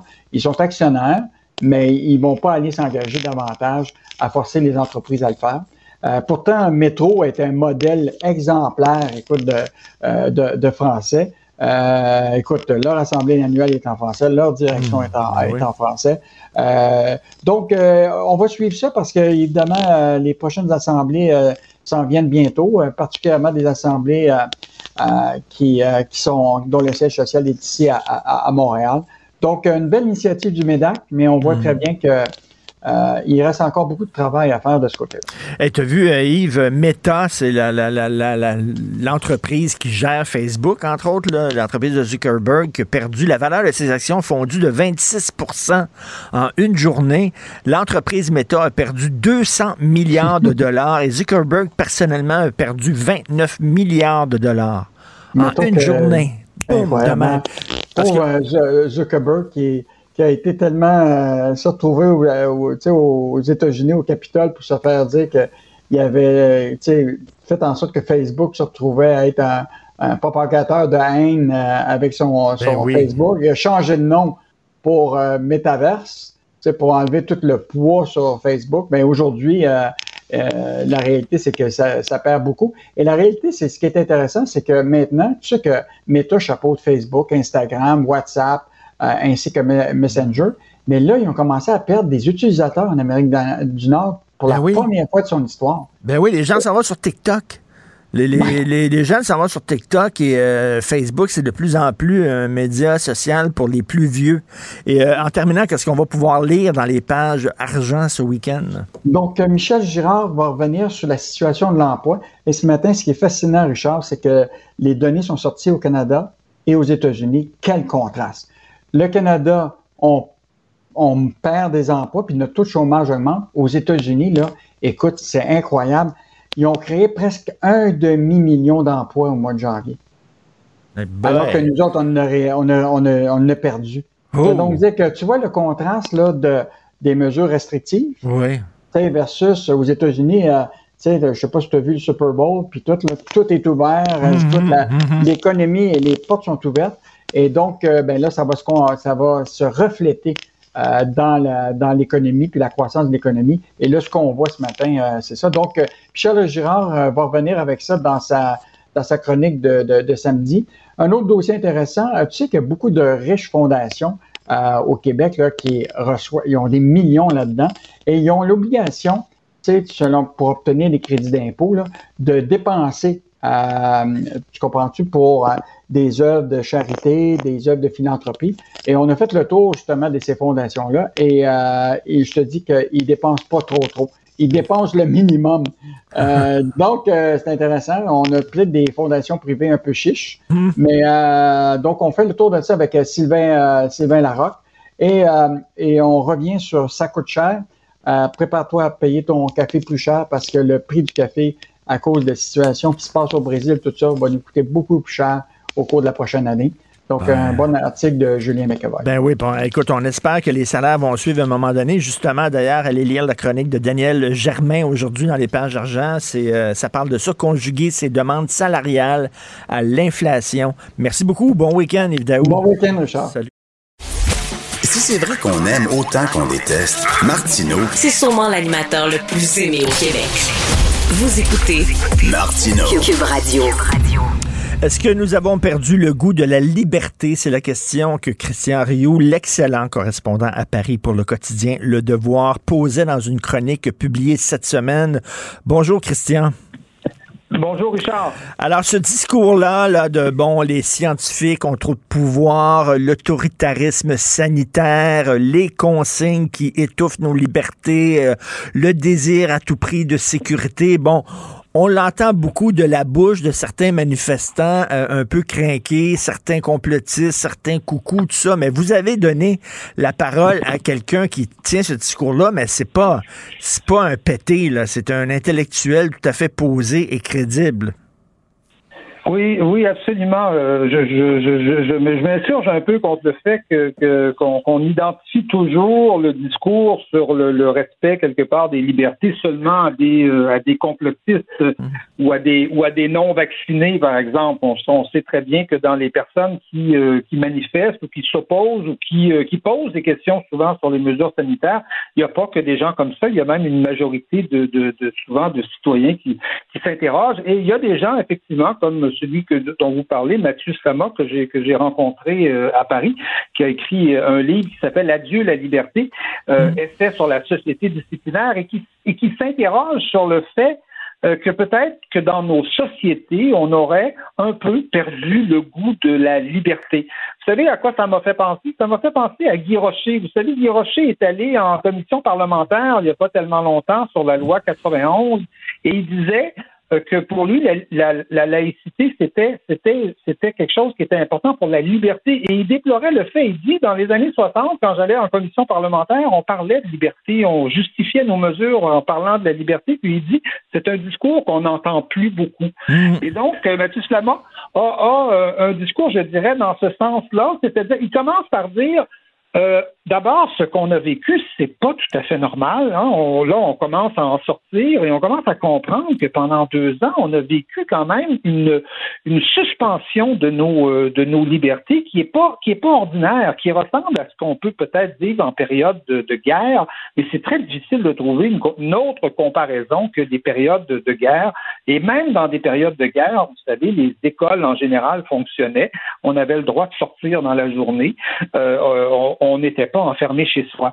Et, et on a donné aussi à des euh, à des gens des pouvoirs qu'ils n'avaient pas. Moi, j'ai été surpris. euh, Moi, je, je, je, je je, vis en France, mais j'ai été au Québec il n'y a, pas- il y a pas très longtemps. J'ai été très étonné en entrant dans un restaurant de voir un serveur de restaurant me demander une pièce d'identité. Voyez, c'est, euh, sachant qu'un policier, vous savez qu'un policier dans la rue euh, au Québec n'a pas le droit de vous demander une pièce d'identité. Si vous êtes au volant de votre voiture, il a le droit, à moins qu'il, y ait un soupçon grave que vous venez de commettre euh, quelque chose de, de, de faire de quelque chose de pas correct. Et, et, et c'est très étonnant qu'on ait euh, qu'on ait facilement et souvent par décret, en suspendant les, en suspendant les, les, les règles normales du parlementarisme et du débat parlementaire, euh, on a fait ça très facilement. Et ce que la question que pose surtout Mathieu Sama, c'est qu'il il s'étonne que ça se soit fait euh, sans trop d'opposition. Aujourd'hui, on commence à avoir d'opposition. Il y a des camions à Ottawa. Mais rappelez-vous, euh, rappelez-vous, il y a un an, il y a, il y a- il y a- deux ans, euh, on nous a dit euh, vous allez passer, euh, vous allez être enfermé chez vous pendant deux mois et vous sortirez pas. euh, sauf pour aller voir votre chien, mais vous n'aurez pas le droit d'aller voir de visiter vos grands-parents. Vous voyez, on, on a le droit de sortir son chien, mais pas d'aller voir ses grands-parents. Et, et- et tout ça, c'est fait sans grande opposition. Et lui, ce qu'il dit, c'est que on a l'impression qu'on vit de plus en plus dans des sociétés où c'est la sécurité qui est euh, qui, est, qui, est, qui, est, qui est la première la première valeur, la première euh, euh, la, chose la plus importante par rapport, dans le fond, à la, à la liberté. Et ça, on le voit, on, on l'a vu dans le confinement, mais on l'a vu aussi, on le voit dans les universités. Regardez les étudiants qui réclament des safe spaces. Ils veulent pas être confrontés à des opinions qui les dérangeraient. Euh, La, la sécurité, leur sécurité intellectuelle est plus importante que la liberté d'exprimer toutes les opinions. On le voit dans des cas de censure. On est des sociétés, sachons-le, hein, on est des sociétés vieillissantes et des sociétés qui n'ont pas vécu beaucoup de choses. Hein. On- aux États-Unis, on écrit beaucoup sur le- les générations snowflake. Hein, qui, euh, qui ont peur de tout. Hein, qui, Les qui- petits lapins. Vous, vous, vous appelleriez ça la génération passe-partout ou je sais pas. Les euh, petits lapins. ou, euh, la- la- la- les petits lapins ou les cailloux, là, je Ben sais oui. pas.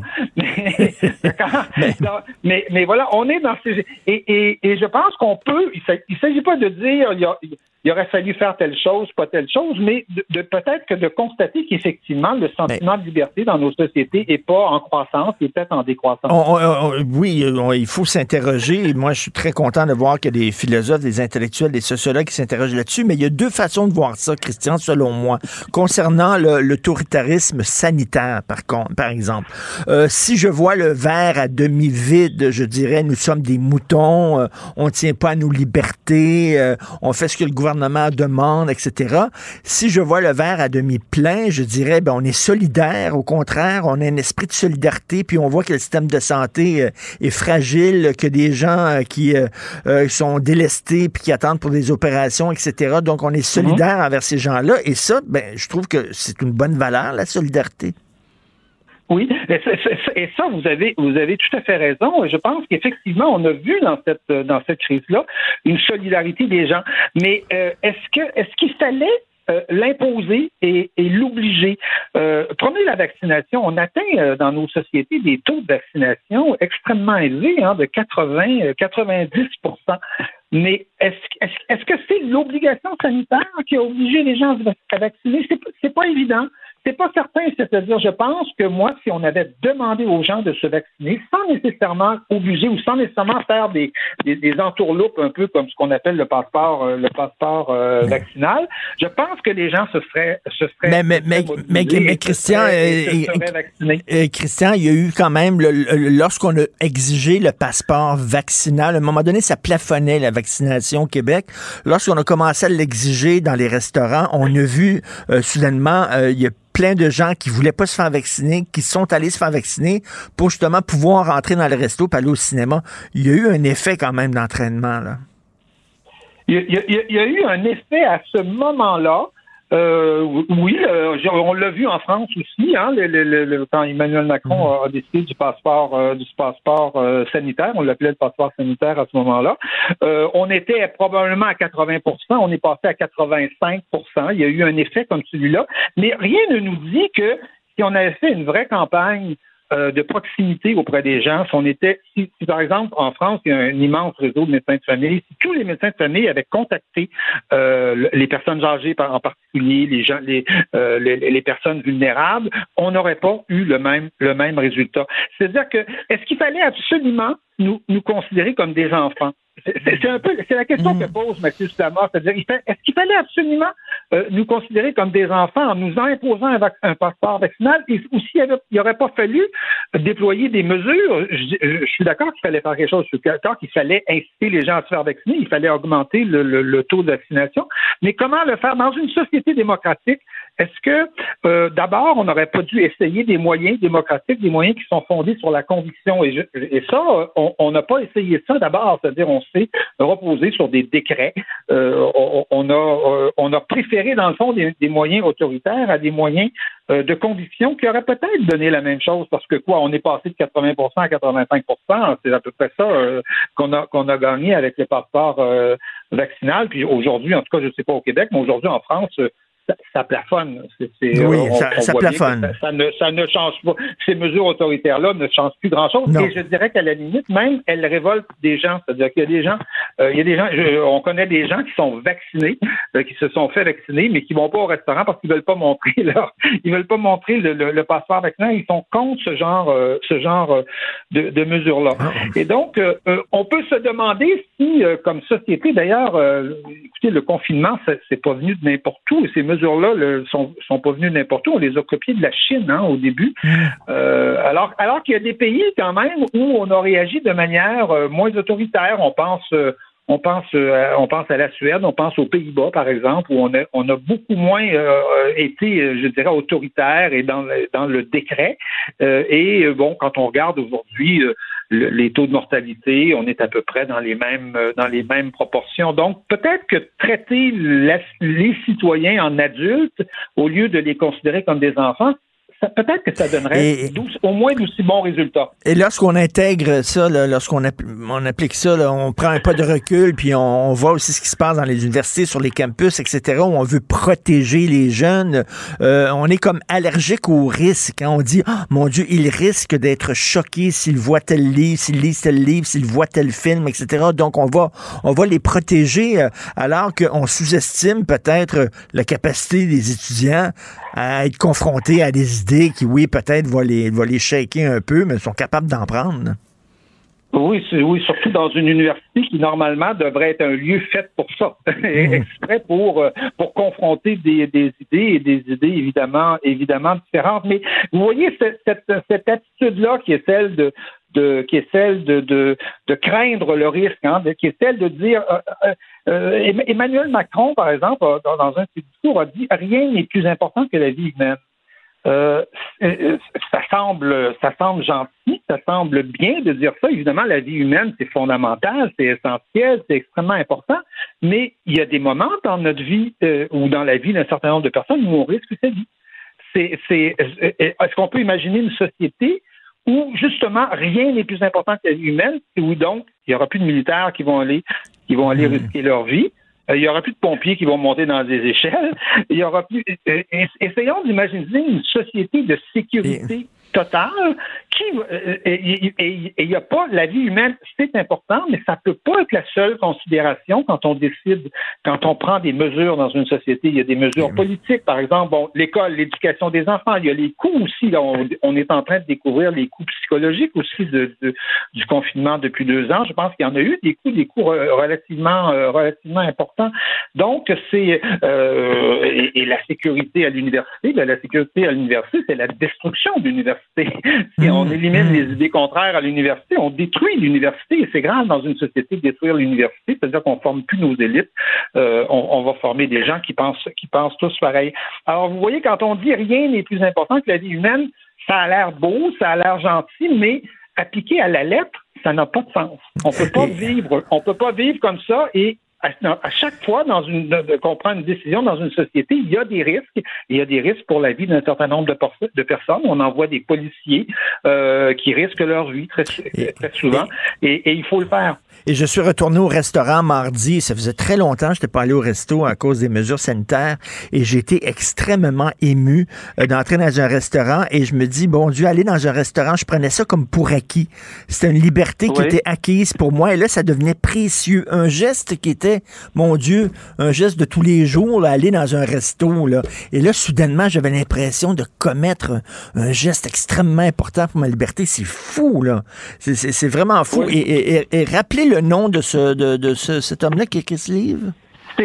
Il s'a- il s'appelle il s'appelle Mathieu Slama. Il a écrit un, un livre. C'est son, c'est son deuxième livre. C'est un, jeune intellectuel français qui est professeur français. Qui, le livre s'appelle Adieu la liberté, essai sur la société disciplinaire.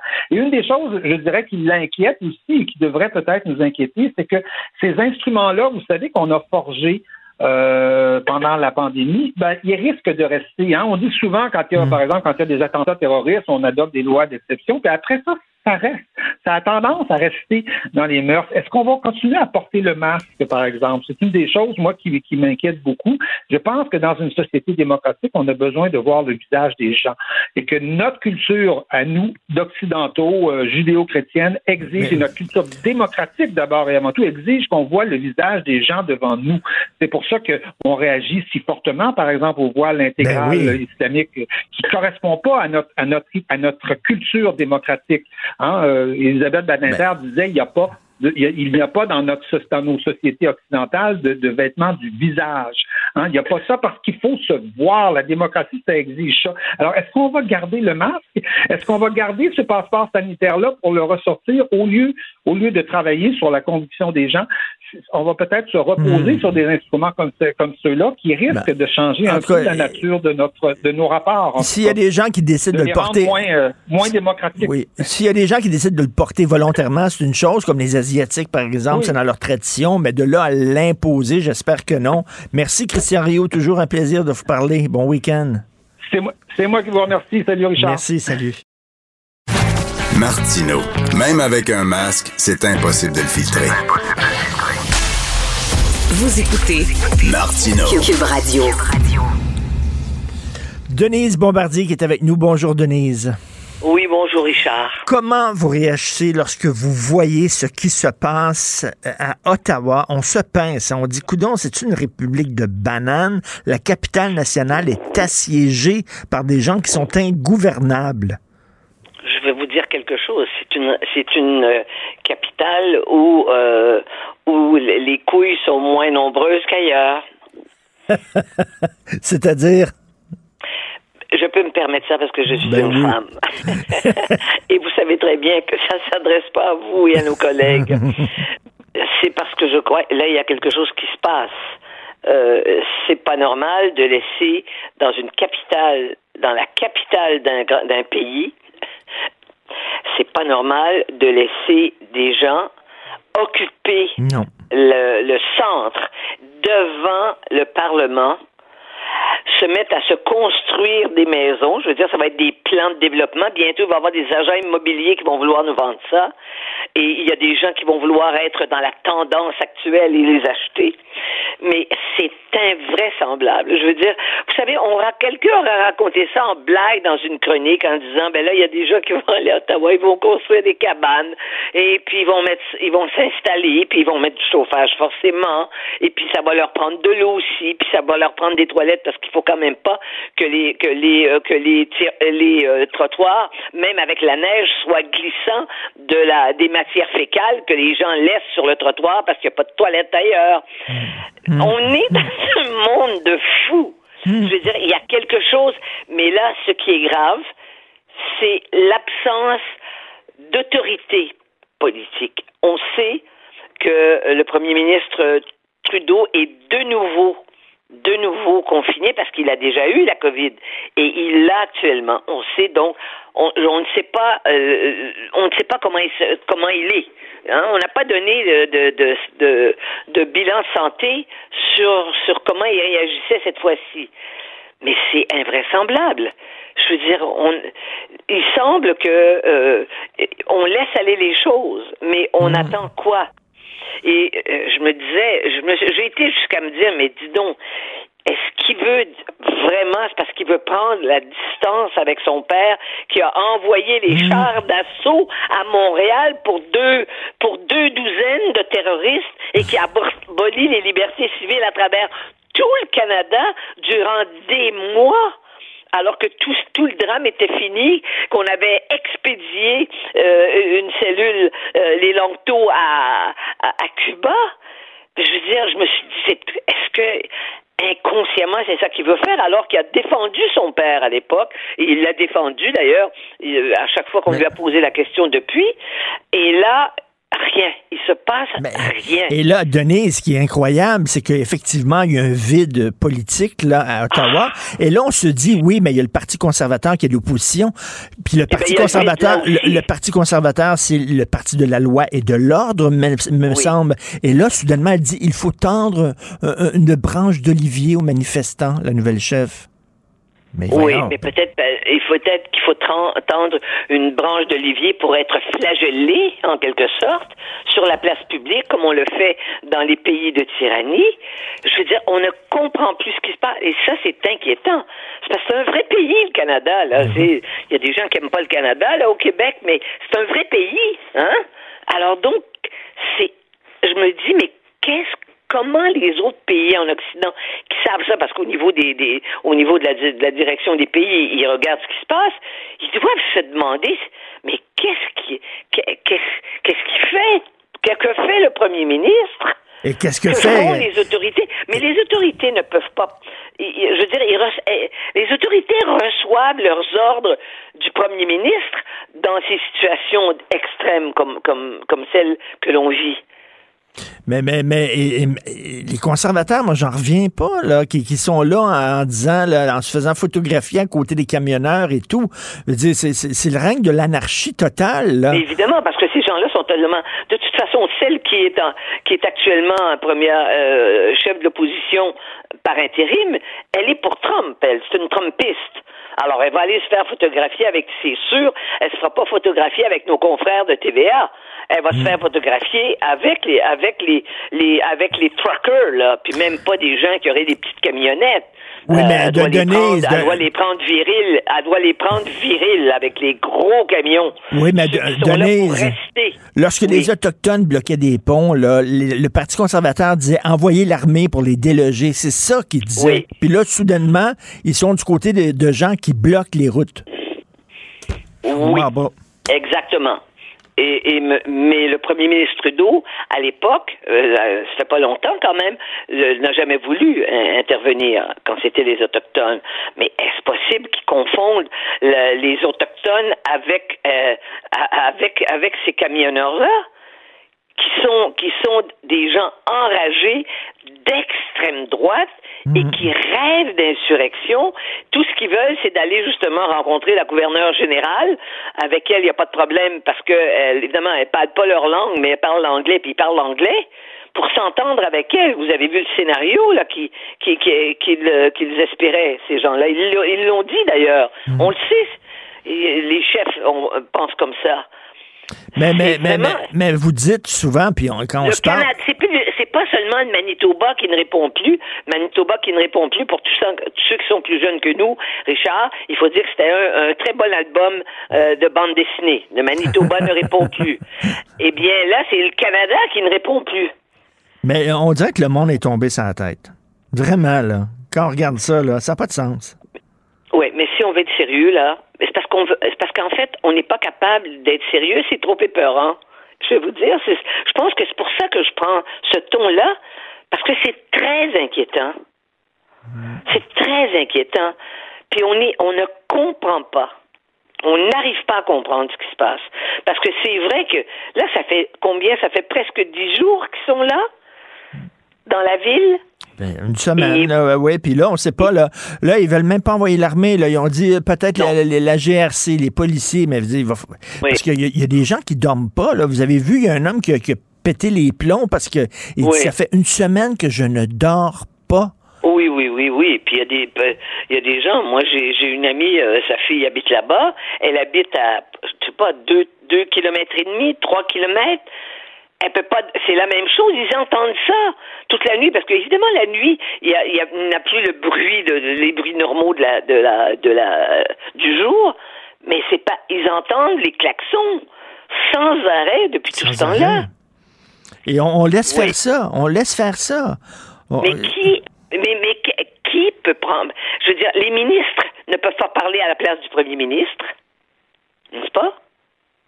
Et, euh, Et euh, la police, la police d'Ottawa doit être mais catastrophée de voir qu'elle qu'elle est laissée elle-même, parce que Totalement. le premier ministre a dit que la, la police va s'en occuper.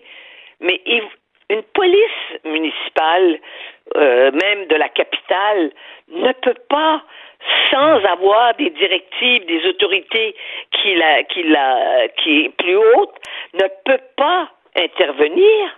Mais non, ça- ils sont, sont-ils équipés pour intervenir? Les seuls qui sont inter- euh, équipés pour intervenir, c'est l'armée.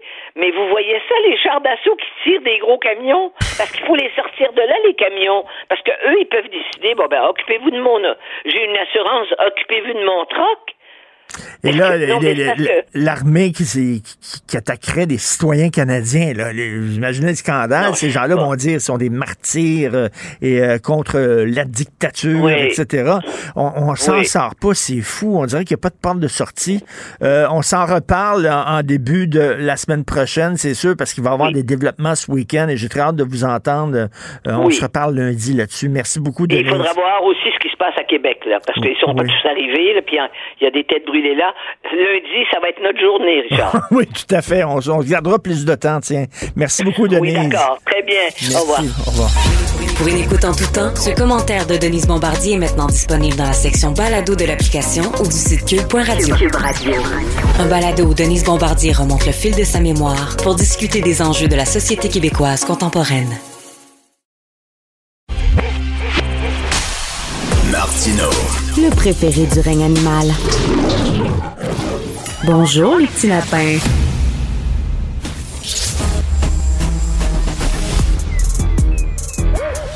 Mathieu Bocoté. Il représente un segment très important de l'opinion publique. Richard Martineau. Tu vis sur quelle planète? La rencontre. Je regarde ça et là, je me dis, mais c'est de la comédie. C'est hallucinant. La rencontre. Bocoté. Martineau. Mathieu, peut-on être anglophone et être québécois? C'est la question ben, que tu, posais au lendemain de la nomination du nouveau directeur général du Canadien, M. Kent Hughes. hein. Il y a des gens sur les médias sociaux qui disent pas un vrai québécois parce que c'est un anglophone. Et là, on dirait que la question euh, euh, revient encore sur la table avec les propos de François Legault hier. Ouais, en fait, c'est une- on est devant une espèce de, à mon avis, de fausse controverse. Pourquoi? Parce qu'on est dans le domaine de l'humour, tout simplement. C'est-à-dire ce truc bizarre qui consiste à se blaguer, à rire de soi-même, à rire des autres, à être dans le deuxième degré. Et moi, ce qui me frappe en ce moment, ce n'est pas le contenu de la polémique. C'est-à-dire, oh, François Legault considérait que seuls les caquistes sont des vrais Québécois. Bien sûr que non, il pense pas ça. Puis il pensait que les libéraux sont pas des Québécois. Bien sûr que non, il pense pas ça. Mais il fait une blague sur cette question-là. Et euh, ce qui fait presque référence à Yvon Deschamps qui disait c'est quoi un vrai Québécois? Ben, si t'enlèves les ci, les ci, les ci, les ci, les ci, les ça, on n'est plus beaucoup. Euh, bon, alors là, il fait une blague et là, l'opposition fait semblant de prendre au premier degré ce qui est en fait du second degré et crée une polémique artificielle. Pourquoi? Parce qu'elle cherche à tout prix à se placer, donc ça cherche à construire sa nouvelle identité de, PLQ progressiste et ça permet aussi de, de présenter le premier ministre sous le signe de la xénophobie la plus crasse, alors que tout le monde qui a un début de quart de huitième de cerveau a compris ce dont il est question, mais certains font semblant de ne pas comprendre pour ne pas simplement dire c'est une blague, au pire, était pas drôle, puis c'est tout. Eh ben non, il faut absolument créer une fausse controverse. Alors, euh, écoute, je sais que tu n'es pas toujours d'accord. En fait, tu es rarement d'accord avec Thomas Mulcair. Euh, bon, il est à l'émission tous les jours et ce matin, il disait, à un moment donné, là, c'est une farce. C'est une excuse assez facile. Il y a des gens, des fois, tu le sais, Mathieu, qui nous lancent tout le temps la même veine en disant, ben non, c'est une farce. Comme si c'est une farce, ça excusait ce qu'on vient de te dire. Lui, Thomas, était très fâché des propos de, de François Legault. Ah ben, ben, c'est le job de Thomas Mulcair d'être fâché des, propos de François Legault. Je veux dire, euh, ça, je pense qu'il est dans son rôle, euh, qui est d'être euh, à la fois un type drôle, sympathique, mais aussi de voir partout des soupçons de xénophobie chez les Québécois francophones. Je ne lui en veux pas, chacun joue son rôle. Une fois que c'est dit, je le redis, une blague, le- l'humour a son, sa propre autonomie dans une société normale. L'humour, on a le droit de faire des blagues. Moi, je, je me moque de moi-même quelquefois en me présentant. Quand je me moque de mon nationalisme, là, quand je me moque de mon nationalisme, je, je dis que je suis un taliboc. Bon, on comprend le jeu de mots, taliban, boc côté, on comprend le jeu de mots. Je pense pas que je suis un taliban. Je me moque de moi-même quand je fais ça. C'est une manière de m'auto-caricaturer. Bon, OK, mais laisse-moi laisse-moi laisse-moi faire l'avocat du diable, OK? Est-ce que alors que c'est une situation, tu sais, c'est un c'est un débat très délicat, très touché. euh, est-ce que c'est vraiment la place à l'Assemblée nationale en chambre de faire ce genre de blague là sur quand même un, un débat un débat qui est quand même assez assez volatile, mettons? Mais justement parce que c'est touché. Puis pourquoi c'est touché? Parce qu'il y a des gens à la, la, la sensibilité revendiquée qui, je dirais, des indignés professionnels qui veulent mettre de l'avant leur indignation, qui sont à la recherche du moment d'indignation. Et là, qu'est-ce qu'ils font? Ben, ils guettent le moment, puis là, ils mettent en scène sur le mode théâtral le fait qu'ils sont vexés. C'est justement parce qu'une question est touchée qu'il faut être capable d'en rire intelligemment. C'est parce qu'une question est touchée qu'on doit être capable d'avoir une distance par rapport à soi-même. C'est parce qu'une question est touchée qu'on doit être capable d'en rire me semble-t-il, dans une société libérale, dans une société qui tient. Je pense qu'il y a quelque chose là-dedans de, comment dire, qui relève du, du simple bon sens. Mais quand apparaît l'empire du premier degré, euh, je vais te donner un exemple. Il y avait un débat sur la culture du viol en France il y a quelques, je pense il y a à peu près un an. Et puis Finkielkraut tourne ça en ridicule en disant, ben oui, c'est ça, la culture du viol. Moi, je viole ma femme tous les soirs. Là, les médias s'en emparent en disant Ah, ah, il nous avoue donc qu'il viole sa femme tous les soirs. non, non. Donc là, on dit Non, non, vous avez pas compris. Et là, tout le monde fait semblant de croire qu'il viole sa femme tous les soirs. Quand c'est plus possible de tenir cette ligne franchement imbécile, eh bien, la seconde ligne apparaît qui consiste à dire Mais on fait pas de blague avec ce sujet-là. Bon, OK, on va faire encore la longue liste des sujets sur lesquels on fait pas de blague. Eh ben, ça va, on- on- elle va s'étendre et ainsi de suite. Et puisque des blagues, on en, euh, où je vais, je vais donner, un- enfin des exemples, on pourrait en donner des tonnes et des tonnes et des tonnes. Se moquer de soi-même, se moquer de l'image que les autres ont de soi, se moquer de l'image qu'on a de soi-même. Il y a toujours une couche, deux couches, trois couches, quatre couches dans l'humour. Et c'est ce qui fait qu'on est dans une société où les gens sont capables d'avoir une distance par rapport à eux-mêmes. Si on n'est pas capable d'avoir ça, euh, dire, moi, ma, ma- ma compagne, ma compagne, quelquefois, quand elle me pose des questions, là, je trouve qu'elle me pose trop de questions dans une journée, je la surnomme Brick. Brick. Euh, son nom de famille, c'est Brick. Bon, pour KGB, Brick, c'est un, c'est un petit jeu de mots. Bon, je pense pas que ma compagne est du KGB. Donc ça, à un moment donné, il faut être capable d'avoir cette distance par rapport Mais, au réel. Et si on ne l'a pas, eh bien, on bascule justement dans, dans l'esprit sérieux. Je te faisais, euh, je te faisais part de ce que a dit Thomas Mulcair. Je te fais part maintenant de ce que dit Jean-François Lisée en début d'émission. Il a dit euh, c'est un piège que Dominique Anglade tendait en disant oui, mais vous, en parlant du recul du gouvernement concernant le financement de l'agrandissement du Collège Johnson, elle disait oui, vous, là, mais, pour vous, M. Legault, est-ce que les étudiants du Collège Johnson sont des Québécois? C'était un énorme piège à ours et lui est tombé dedans comme un amateur. Bah, je- personne dit que personne, les gens, que les gens de Dawson ne sont pas québécois, c'est pas la question. Je, pense que dans les faits, les libéraux cherchent en ce moment à masquer le fait qu'eux-mêmes, euh, dans les faits, ils s'opposent à, à ce qu'on limite l'agrandissement de Dawson. Eux sont favorables à l'anglicisation de Montréal. Ils sont favorables à l'anglicisation du centre-ville. Ils veulent qu'on prenne des fonds publics pour angliciser davantage le carrefour institutionnel montréalais. Puis pour qu'on oublie qu'ils pensent ça, ils font semblant qu'on pense que les gens sont pas québécois. Faut, faut arrêter. Il, faut, simplement. Il y, a, plusieurs couches là-dedans. Comme je le dis, il y a l'empire du premier degré qui va tous nous condamner un jour à la censure. Ensuite, il y a la capacité de se moquer de soi-même, de se moquer des autres, d'avoir une espèce d'esprit de distance. Ensuite, il y a des vrais enjeux politiques. C'est le fait que le Parti libéral a un score lilliputien dans la majorité historique francophone. Et plutôt que de se demander pourquoi les francophones lui font confiance à hauteur de 12% eh ben, il décide plutôt de traiter de xénophobe le, le- premier ministre du Québec, puis de laisser entendre qu'il y a une conception repliée puis ethnique de l'identité. C'est tout simplement lassant. J'ai l'impression qu'une bonne partie du travail intellectuel et médiatique aujourd'hui consiste à déconstruire les fausses polémiques qu'on nous impose, ce que je crois devoir faire en ce moment. Parce que sinon, Sinon, c'est le monde parallèle. C'est le monde parallèle. On va tous faire semblant de croire que François Legault pense qu'il y a que les caquistes qui sont québécois. Bon, faut, faut, faut vraiment partir de ça comme point de départ. Mais il y a une joute, écoute, il y a une joute politique qui joue aussi. Je pense que c'est le jeu du Parti libéral de faire passer euh, les caquistes pour des gens qui ont une vision assez étroite de l'identité. Et c'est le jeu du Parti de François Legault de faire passer les libéraux pour des gens qui se foutent du français. D'ailleurs, il a parlé, il a parlé hier de liberal, les liberals. Donc, écoute, d'un côté comme de l'autre, on se traite de nom, là. Ben, Bernard Landry disait, le- ben, euh, parlait des libéraux fédéraux. Bon, moi, je m'amuse quelquefois de parler du Québec Liberal Party. Puis, euh, un moment donné, c'est une manière, ça, ça fait partie de la polémique ordinaire de la vie politique. Bon, mais comme je le dis, si on doit absolument quitter, euh, si on doit sacrifier tout au règne du premier degré, si on les libéraux peuvent plus dire, comme je dis, à la rigueur, les libéraux disent votre conception de l'identité est trop fermée, puis les nationalistes disent aux libéraux votre conception de l'identité est désincarnée puis trop canadienne. Bon, ça, ça fait partie du débat politique au Québec depuis à peu près toujours. Si la simple possibilité d'un débat identitaire euh, nous fait tomber tout de suite dans le soupçon de xénophobie, oh, on pourra plus parler de grand-chose, mais enfin, on peut déjà plus parler de grand-chose. Mais je trouve assez navrant. Puis comme je dis, moi, que les gens, que les gens qui fassent de la politique fassent de la politique. Ça me va. Ce qui m'énerve, c'est quand tout le monde tombe dans le piège, qu'on fait semblant que le jeu politique est en fait le jeu dans lequel on doit jouer. Le rôle minimal, je crois, des commentateur, décrypteur, analyste, chroniqueur, éditorialiste, c'est de mettre en perspective le débat plutôt que de se laisser absorber par des polémiques Hmm. partisanes. Et, dans ce cas-là, voilà pourquoi il faut être capable de donner généreusement des taloches à tout le monde. Puis, parce qu'à ce compte-là, à ce compte-là, je- on, on- on va tous finalement se lancer des accusations. Moi, Personnellement, je regarde le parti, euh, la coalition Avenir Québec, je trouve qu'elle sert très très mal les intérêts du Québec. Sert vraiment mal les intérêts du Québec, dont je suis naturellement, on le sait, le seul définiteur légitime. Euh, alors là, parce qu'en vérité, comme m'a déjà dit ma compagne, Mathieu, quand tu dis le mot nation, on a l'impression d'y entendre n'y entre pas qui veut. Puis elle m'avait dit finalement, si je comprends bien, il y a un vrai Québécois, puis c'est toi.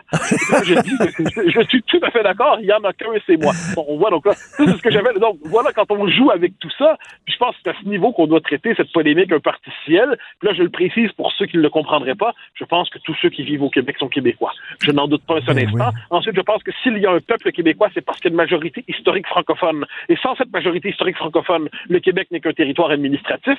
Je pense que c'est dans ce jeu d'équilibre que se définit l'identité québécoise contemporaine. Puis je pense qu'il y a de la place pour tout le monde là-dedans.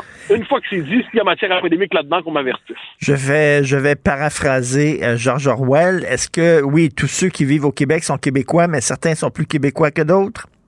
Oui, c'est moi. Mais à part ça, ça va. Écoute, qui tu reçois à ton émission de CNews demain, Mathieu? Alors, alors c'est une émission particulière demain parce que euh, c'est euh, pour jusqu'à la fin de la campagne présidentielle, dans les quand il y a des grands rassemblements, mon émission se transforme en émission de débrief, comme on dit ici, de- Oui. d'analyse des, des événements politiques de la journée. Donc demain, il y a un rassemblement de Marine Le Pen et un rassemblement d'Éric Zemmour. Et Oh! moi et les gens que je rassemblerai, on analysera donc les, euh, les deux rassemblements, surtout qu'il y a une course en ce moment entre ces deux-là pour occuper l'espace de la droite nationale. Euh, c'est assez intéressant Et- aussi. Donc on fera l'émission de débrief.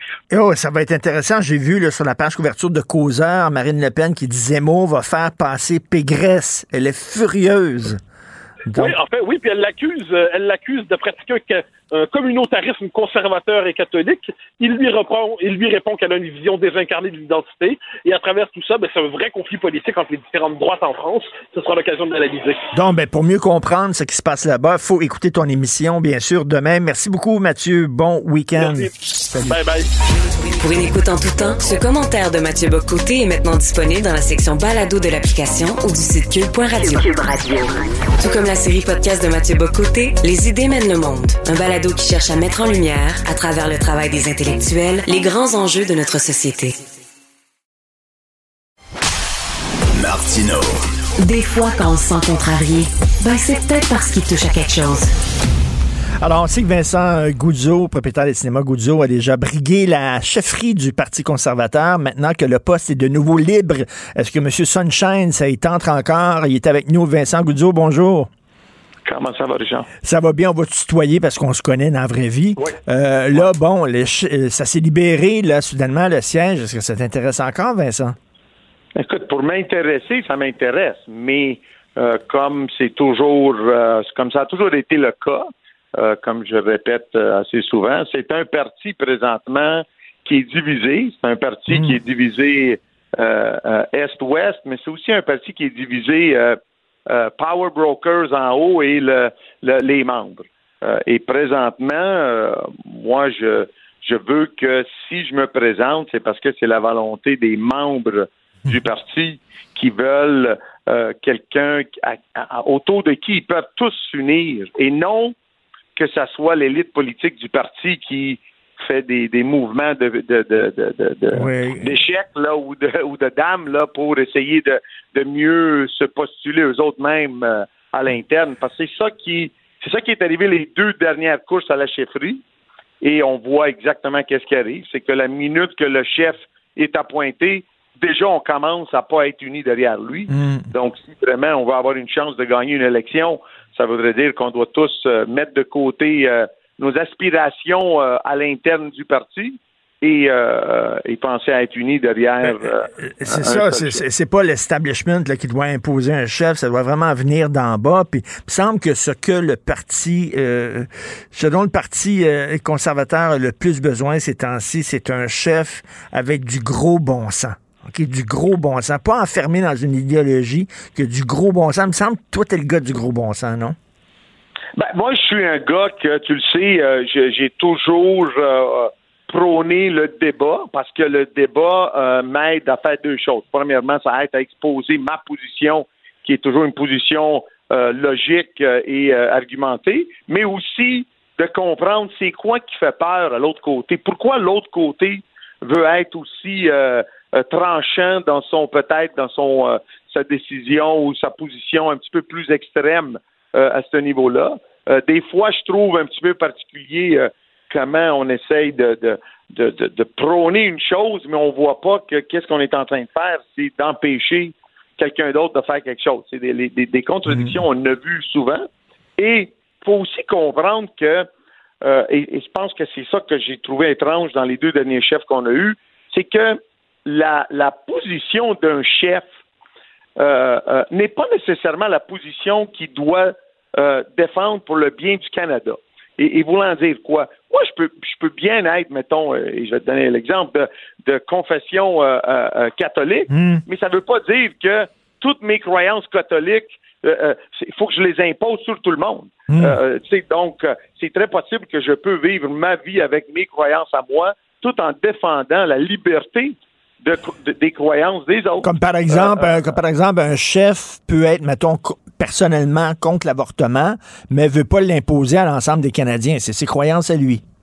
Mais exactement. Et, je pense que n'importe quel chef qui admet ça, c'est un geste d'humilité et de dire, écoute, il comprend qu'il est là avant tout pour servir la population du Canada, pour avancer les, vues et les positions canadiennes euh, et les influencer de manière positive tout en les promouvant, mais pas nécessairement imposer ma volonté euh, sur un, peuple qui est libre. Tu sais, ça serait, pour moi, il y a certaines contradictions dans tous les hmm. partis politiques, euh, hmm. et, je pense que avec les deux dernières années, euh, les politiciens qu'on a eus, je pense qu'on est, je pense que le Canada est arrivé à un stade où on doit se demander si on veut un autre politicien comme chef du Parti conservateur ou est-ce qu'on veut quelqu'un qui n'a pas nécessairement, euh, euh, qui n'est pas ancré dans le, système politique qu'on a, et quelqu'un qui va dire, écoute,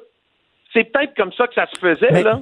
Il va falloir changer la manière qu'on fait les choses si on veut que ça s'améliore au Canada. Vincent, euh, Vincent, tu dis, tu as dit quelque chose d'important. Tu dis, des contradictions, il y en a dans chaque parti politique, mais on dirait que les médias euh, soulève plus les contradictions chez les conservateurs en disant Ah ah, il y en a une là. Ben oui, mais il y en a dans d'autres partis aussi des contradictions.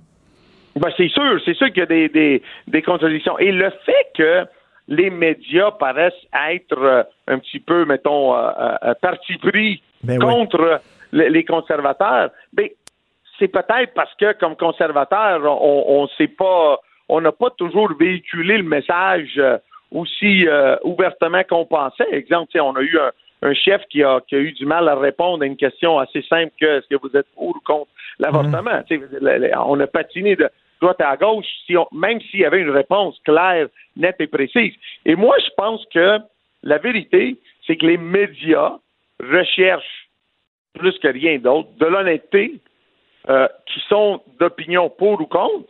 Je pense que un, chef euh, politique qui avoue ses positions ouvertement, mm. au, moins ça dit qui qu'il est, qu'est-ce qu'il pense, etc. Et je pense que les médias mm. vont être plus, plus apprécier, euh, euh, apprécier ça beaucoup plus que le patinage politique qu'on fait très souvent. Et euh, quelle serait ta position, toi, mettons, comme chef, vis-à-vis de ce qui se passe à Ottawa? Parce que là, il y a un vide politique, OK? Le Trudeau, je sais pas où c'est qui est, il est caché, dans un sous-sol, chicken shit totalement. Il dit rien, il dit la police va s'en occuper. Moi, je m'attendais à ce que le Parti conservateur, c'est le parti de la loi et de l'ordre. Le Parti conservateur qui dise, là, vous allez dégager ces gens-là.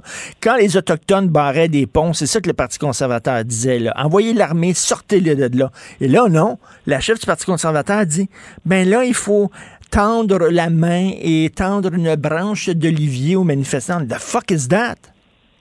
Ben, écoute, la vérité, c'est que manifester, c'est un droit. Nous tenir en otage, c'est une autre histoire. Ben oui. Euh, et donc, c'est un petit peu la même, euh, la même chose que je dirais aussi longtemps qu'on veut faire une grève de la faim.